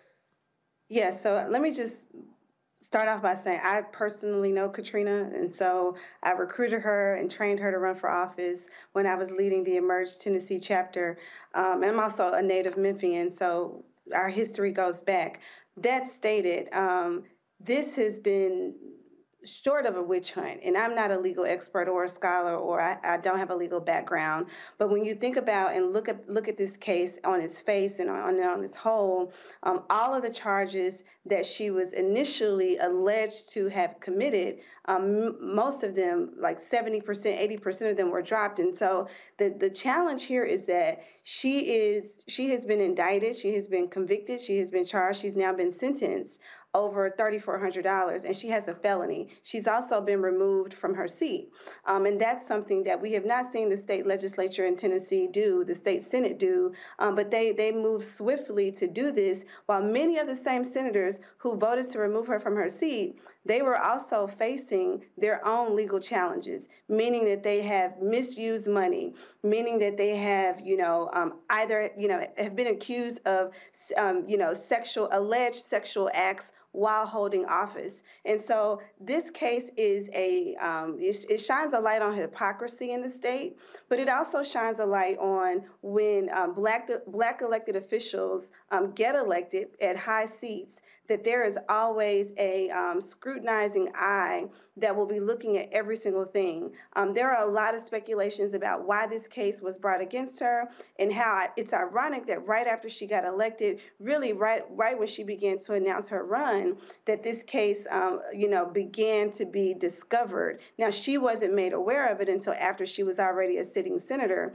um, but there are so many um, discrepancies that have been, you know, involved in this case, and I really do commend the judge who, um, you know, ruled over this in that, you know, she does not have to have any time served in, in jail, but there are still some inconsistencies that have happened because she did bring forth her accountant. She did bring, you know, she did also admit that there were some clerical errors or there were some, you know, financial errors, and she could have done a better job. She stated that on the record. She's also stated that very openly as well. But to to receive, um, you know, a felony for $3,400 or, or somewhere in that amount, um, that is really um, unfortunate. Um, and it also means that if she, if this, you know, she appeals it and it's not overturned, she cannot run for office again. And so that's something that the, the folks that she represents, and she represents my mother's district in, in Memphis, they won't, they don't have that voice anymore um, at the state senate. And so, thankfully, you know, there is a, a, a new young black woman who also um, has been appointed to that seat.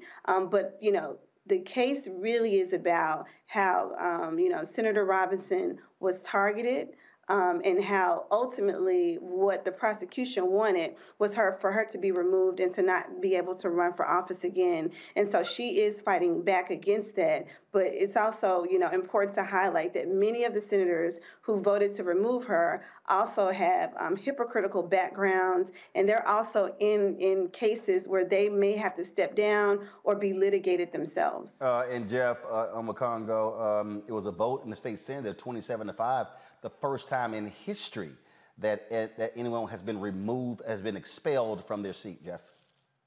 Sure. You've got Cameron Sexton. You've got uh, people who are serving the state legislature who are high school coaches who uh, many people came forward and, and, testified, as, as Sister Crystal said, that they had been uh, molested by him, uh, de- defended, still in the seat, still in the space. Uh, and it absolutely is hypocrisy uh, I'm kind of bothered because I'm like, all of this stuff is happening in Tennessee, man. Deal with these, man. Link Tennessee, come on, y'all. We got to represent better. Uh, uh, thankfully, it's, it's, not particularly us who's doing this to us in this circumstance, uh, but definitely with that vote, the first time someone has been removed from office before even the case was cleared. It's important to note that the removal didn't happen after she was cleared of the charges or after those 20 charges were there, the 18 went away. It was in the process. So she didn't even get the due process. This was a targeted attack. Uh, and it's it's very concerning for those of us who live here and have to deal with the Republican supermajority, but also have to deal with brilliant, bright young people who are getting out in these streets and are getting themselves into these elected offices who absolutely need our support and need us to step up and continue to be there for them in any way that we can. Omekongo? I'm, I'm really appreciative of, of Sister Crystal giving us that, that background that I did not have. And to be quite honest, this really has me thinking that on a national level, we're going to get more of this, these types of attacks on black women in response to having a, a black female vice president and having a black female Supreme Court justice and so many of the other things that are happening on a national level. And I think we're going to see more of this vindictiveness and vitriol uh, di- uh, directed at black women in particular because I, I, they just can't stand black women taking themselves to the next level in every way, yeah. shape, or form. So, and if we didn't get this history from from Sister Night tonight, this would have just been looked at as any story of a corrupt politician just out there. I ran for public office. I know how you can have discrepancies and little things over a couple of hundred dollars here and there. This is targeted, and I think this is part of that national not not uh, backlash, but white lash. I do believe that. And Roland, can I just also say yeah, when the case was brought, she was alleged to have misappropriated um, in the upwards of 600,000 federal grant dollars that were that she wrote a grant for without any prior knowledge or help or assistance. She wrote, you know, she wrote this grant for um, the Healthcare Institute, her business, which is the first of its kind in the state of Tennessee, an accredited um, school that would allow people from all backgrounds to have access to the medical, you know, system in the medical field by way of being trained through her school. And so, for all of that to be reduced down from so, so, so to go from six hundred thousand dollars to thirty four hundred dollars dollars that's what's not being that's what that's not the story. It's not sensational. It's not sexy. No one wants to talk about that. But when the $600000 number was on her head it was all over the news. It was on every outlet.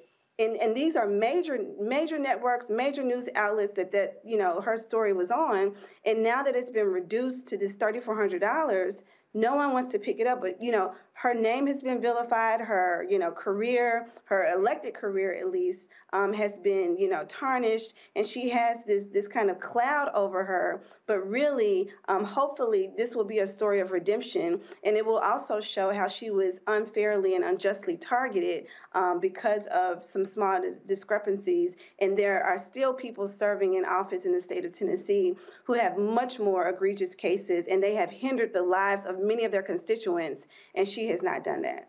Uh, I don't mean to stay in Tennessee, but uh, but uh, this, but this decision came down uh, just a little while ago, folks, uh, and that is Lorenzen Wright uh, was a prominent NBA player from. from the Memphis area, well known, and this gentleman here, Billy Ray Turner, was found guilty of killing him. and in fact, Lorenzen's white former wife earlier pleaded guilty and got 30 years in prison for being the mastermind uh, of this case as well. This was a shocking and stunning case. They lured him out to a field uh, uh, in Memphis. Uh, the wife said she was meeting someone to get some money. He met her out there. They ambushed him. He tried to run away. Uh, they shot and killed him. He made a phone call to 911. Uh, That's how they actually knew because he, he was on, on the phone call uh, and this, this, you know, this happened uh, a few years ago, so it has taken a long time to even get to this point. Uh, and again, it was one of those stories that shocked uh, a lot of folks in Atlanta and in Memphis as well. Uh, but the killer of, uh, of former NBA player Lorenzen Wright found guilty today. Took the jury just two hours to deliberate and found him guilty as well. And so, man, talk about just certainly a, a, sad, sad case. Uh, and, in terms of how it ended. And uh, but you know what? Uh, the, the, thing that we always talk about is is how greed plays a huge part uh, and for a lot of different people. Got to go to break real quick. We come back. Vice President Kamala Harris stopped in Louisiana today. Uh, we'll tell you about that. And then uh, we'll also uh, pay tribute in memoriam uh, to gospel singer LaShun Pace. She passed away at the age of 60. You're watching Roland Martin Unfiltered right here on the Black Star Network.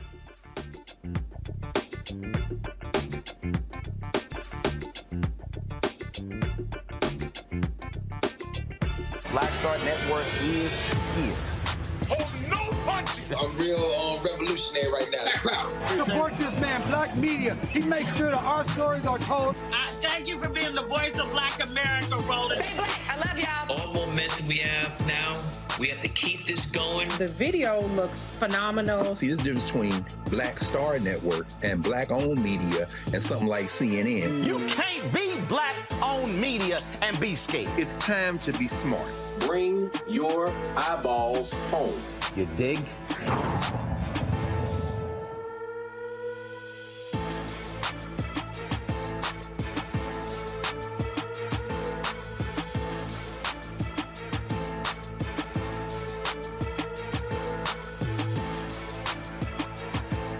Hi, I'm Eric Nolan. I'm Shantae Moore. Hi, my name is LeToya Luckett, and you're watching Roland Martin Unfiltered.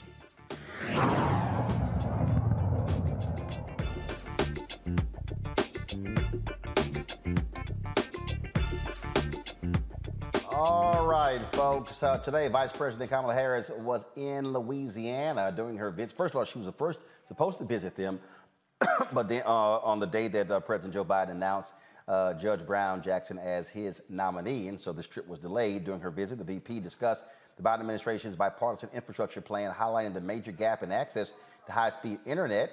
Uh, she also said the administration's focus is making services affordable uh, for all Americans. Every household in America should be able to access and afford. I separate those two points access and afford, because you need both. You need to lay down the fiber, but you also need to be able to pay for it and afford it. So these both are priorities for our administration. And that is why, through the bipartisan infrastructure law, we invested $65 billion to expand and modernize our nation's broadband infrastructure.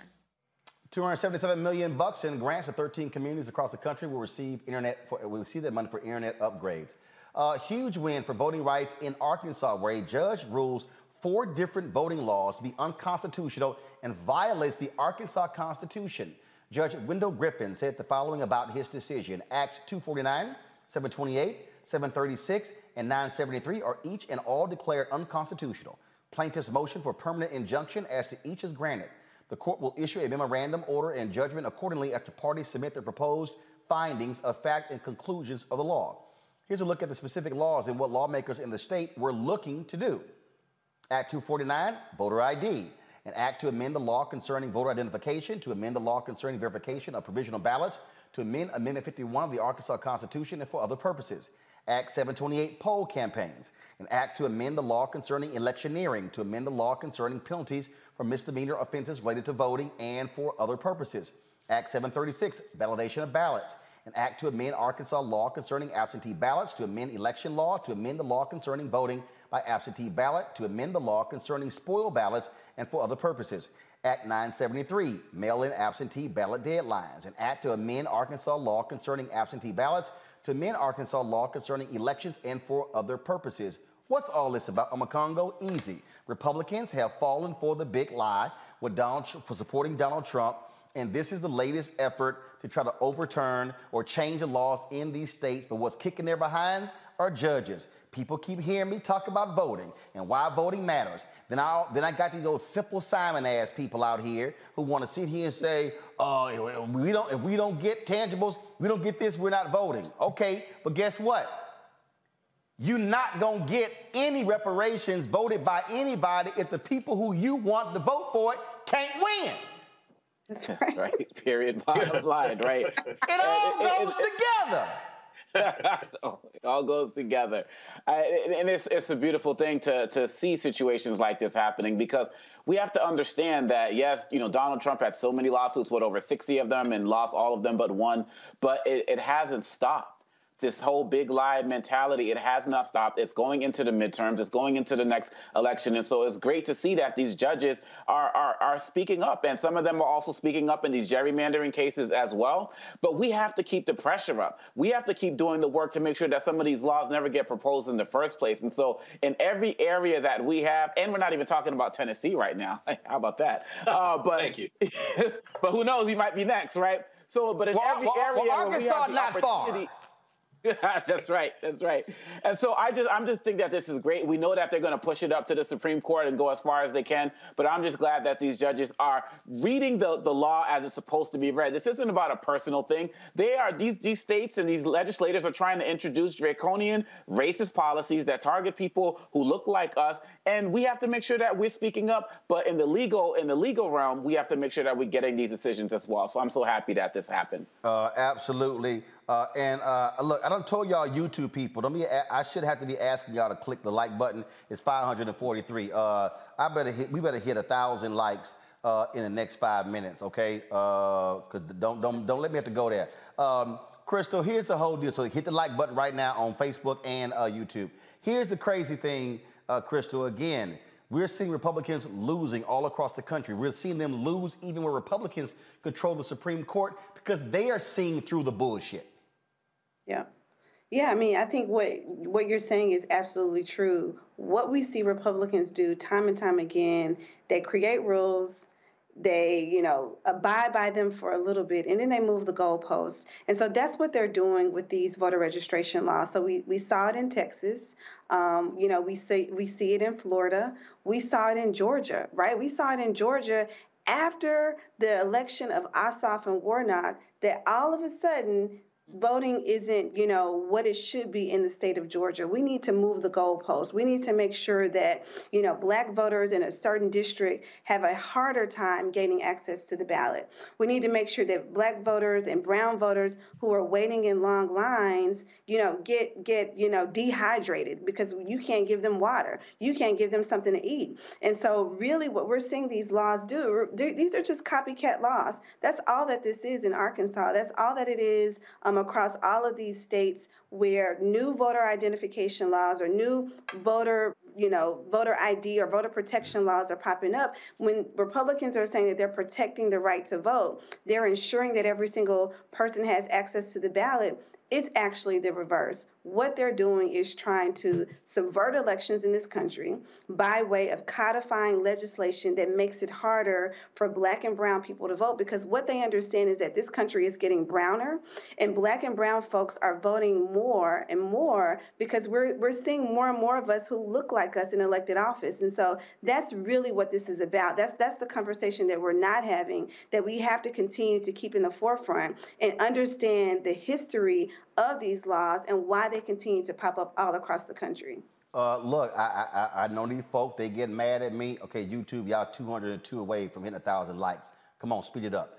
Jeff, the thing, because look, it's 2,000 watching. Hell, I, it's 2,000 watching, 200 right. likes. Y'all, just hit the damn button. The thing, here's what's crazy, Jeff. And, and, again, I keep saying this, and I get these fools, I get these simple Simons who want to holler at me on Twitter and everything else and they, they, they say all this sort of stuff. This is real simple. This is also why you vote, because if you don't put the right judges in place, they're not gonna make rulings in, in your favor. This is so basic, but again, it's so many people who clearly just completely skipped civics class, who skipped government class, but they love talking on Twitter and Instagram and, and posting on social media. Uh, these, these, these whole day, all these damn uh, YouTube historians and these YouTube political scientists who don't know nothing. Yeah. Yeah, it's it's the culture we live in, man, I, and I'm sh- I'm surprised that you pay attention to them because it's hilarious. Well, no, the uh, reason the reason I mean it's, it's to, tough because they're trolls. The reason you, know, you have to, the reason you yeah. have to, is because there are other fools who listen to them, and so who watch who watch their programs and who watch them lying. And so yes. the problem is you can't let a lie just sit there because again, folk will believe it and it just spreads and spreads. Mm-hmm. When you don't take time to study, when you don't take time to deal in facts, when you don't take time to base something in the present on something that had a historical precedent, you are committing, from the where I sit, an act of spiritual, intellectual, and even political terrorism as it relates to our people. It's completely irresponsible to mislead people. It's completely mir- irresponsible to say, well, everybody's got a right to an, an opinion, surely. But if you're putting yourself in a place where you're going to tell people to vote against them, their self interest, or to not vote at all, which is a vote against your self interest, you're being irresponsible. You are creating an act of terror. You are enacting an act of terror. Um, when we talk about Tennessee, and we're close to Arkansas. Sister Crystal is like right across the bridge from Arkansas, so she's a lot closer.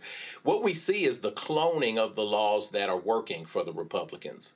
There is a concerted right. effort, whether it's abortion, uh, whether it's charter schools, whether it's voter rights and voter suppression. When they find a space where they get fallow soil, where they can take root, then it seems as if the entire party comes together and they say, how do we write this legislation for every single house in every single state across the nation and start small? It goes back to what Ari Fleischer uh, said in the in the 80s, all politics is local. It was a direct initiative to take over state houses, and that's mm-hmm. why we're struggling. Yep. Where we have federal government with support there, we we, we struggle because we're not even voting locally. So uh, my question would be, and, and I might defer to Crystal for a comment on this because you know you, you've done exceptional work with Emerge Tennessee. You're doing exceptional work now as a strategist. What what is preventing us, and maybe this is for all of us, what is preventing the Democratic Party from sitting down? And doing something similar and saying, we're going to draft legislation that allows us to combat these very issues that we're dealing with, and we're going to do everything we can to do to multiply it from the infinitesimal towns to the major cities? Mm, that's a that's a great question. It's a loaded question. I think there are a couple reasons that you know we see the fracturing or the withering of you know our party as we know it right in its current faction. I think one of the things is that we we lack systems right? We lack some of the mm-hmm. basic things that we see republicans do. So i'm talking about you know alec for instance where they can go and have a legislative summit among all of their you know state legislative bodies where they are literally drafting legislation and they are handing it over to state senators. They're handing it over to school board members. They're handing it over to state house members and, and even people that are potentially running for office. And so what they do, they just go back to their states. They take the name off of it or they, they rework the name and they submit it. And so you see this happening all across the country. When when we mm-hmm. think about the critical race theory debate, that didn't start last, uh, uh, you know, this year or late last year. That started right after the election of Joe Biden. That started, you know, long before people were really talking about it because we were focused on the wrong thing. The other thing that I think, you know, and I want to just highlight, and I want to open it up for the other, you know, uh, other guests. We lack a solid base and system of messaging our messaging is not unified as Democrats. We are all yeah. over the place, you know, and, we don't we don't quote unquote fall in line like Republicans do when we when we think about you know messaging around a particular subject, a particular topic. We play a lot of defense and we don't play a lot of offense. We don't get ahead of the curve when we see something happening. We're reactionary. Well, so well, well, well, let, let me let me explain that. Let me explain that because it's very simple. Okay, what the mm-hmm. Republicans have is they have a very sophisticated echo chamber. So mm. if you if you mm-hmm. live if you live if you live in the South in this country, you live in the South in the Midwest, you literally are inundated with anywhere from six to eight to ten conservative talk stations. Yes. So if so, you, you name Mark Levin, Laura Ingraham, Salem Broadcasting Network, uh, you look at the largest owner of local TV stations, Sinclair, conservative. They are literally driving where they say, where they have dictates. Their anchors have to read this copy, and so they are infusing in those local network, no, local newscasts the conservative talking points. And so what's happening is, and this is what they do. They come up, this is what happened with critical race theory. They come up with a thing yep. and uh, in, in their group. And so conservative talk radio builds it up. Yeah. Conservative digital media amplifies it. Then Fox News, look, you have right now, you got Fox News, Newsmax, OAN, Real America's Voice, mm-hmm. you got The Blaze, you've got all of these entities. You've got conservative billionaires who are funding these things. PragerU. The New York Times did a story on them about three years ago where they hit a billion views. Well, guess what? There were two billionaires out of Texas, in Wylie, Texas, who gave them $7 million. They raised $22 million their first year, $25 million their second year. You look at, uh, you look at Ben Shapiro's group, uh, the Daily Wire, you look at the Daily Signal. So, so conservative billionaires are funding it.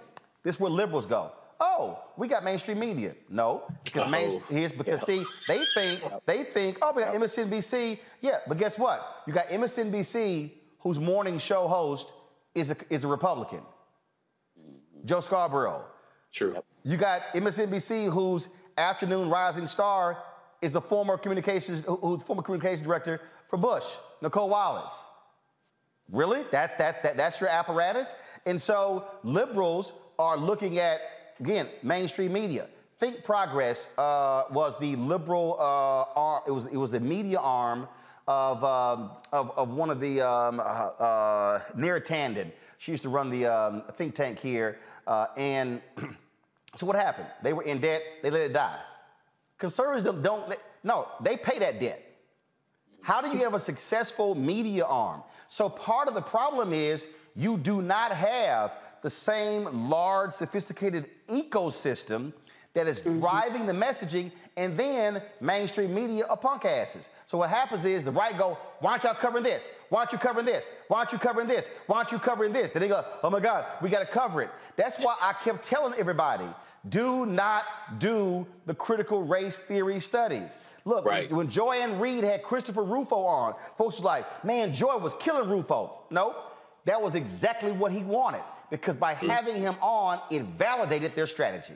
See, right. so that's what they're doing. So that's that's what Democrats don't have, uh, and then they don't fund entities that again are able to drive messaging and that's part of their fundamental problem and that's why they keep getting steamrolled but you got these but because you got many of these billionaires who are progressive who oh they they, they focus on making a movie and and doing all kind of other stuff like that where the right they are funding the communication apparatus because. I've been telling people this and this is why I tell people all the time why this show matters why people got to support it. If anywhere in the world, this is historical, anywhere in the world where a coup has taken place, the first thing they get control of the guns. Right. You always got to have the guns. That's the military. The second thing is always media. Yes. It used to be the TV stations and the radio stations. Now it's the internet now it's, it's the media, not the banks, not the ports. That's right. That's media. Right. Because if yep. I can control uh, uh, the guy in Turkey, okay, what did he do? They shut off the internet. Media. Yep. Iran shut off the, the internet. China, they control the internet and social media because they don't want the messaging get to the people. And so when people sit here and go, man, are you out here uh, uh, sitting there begging these folks for money? I'm like, no, no, I understand. Henry, roll a video again of that mural that's in my office. Black owned media matters.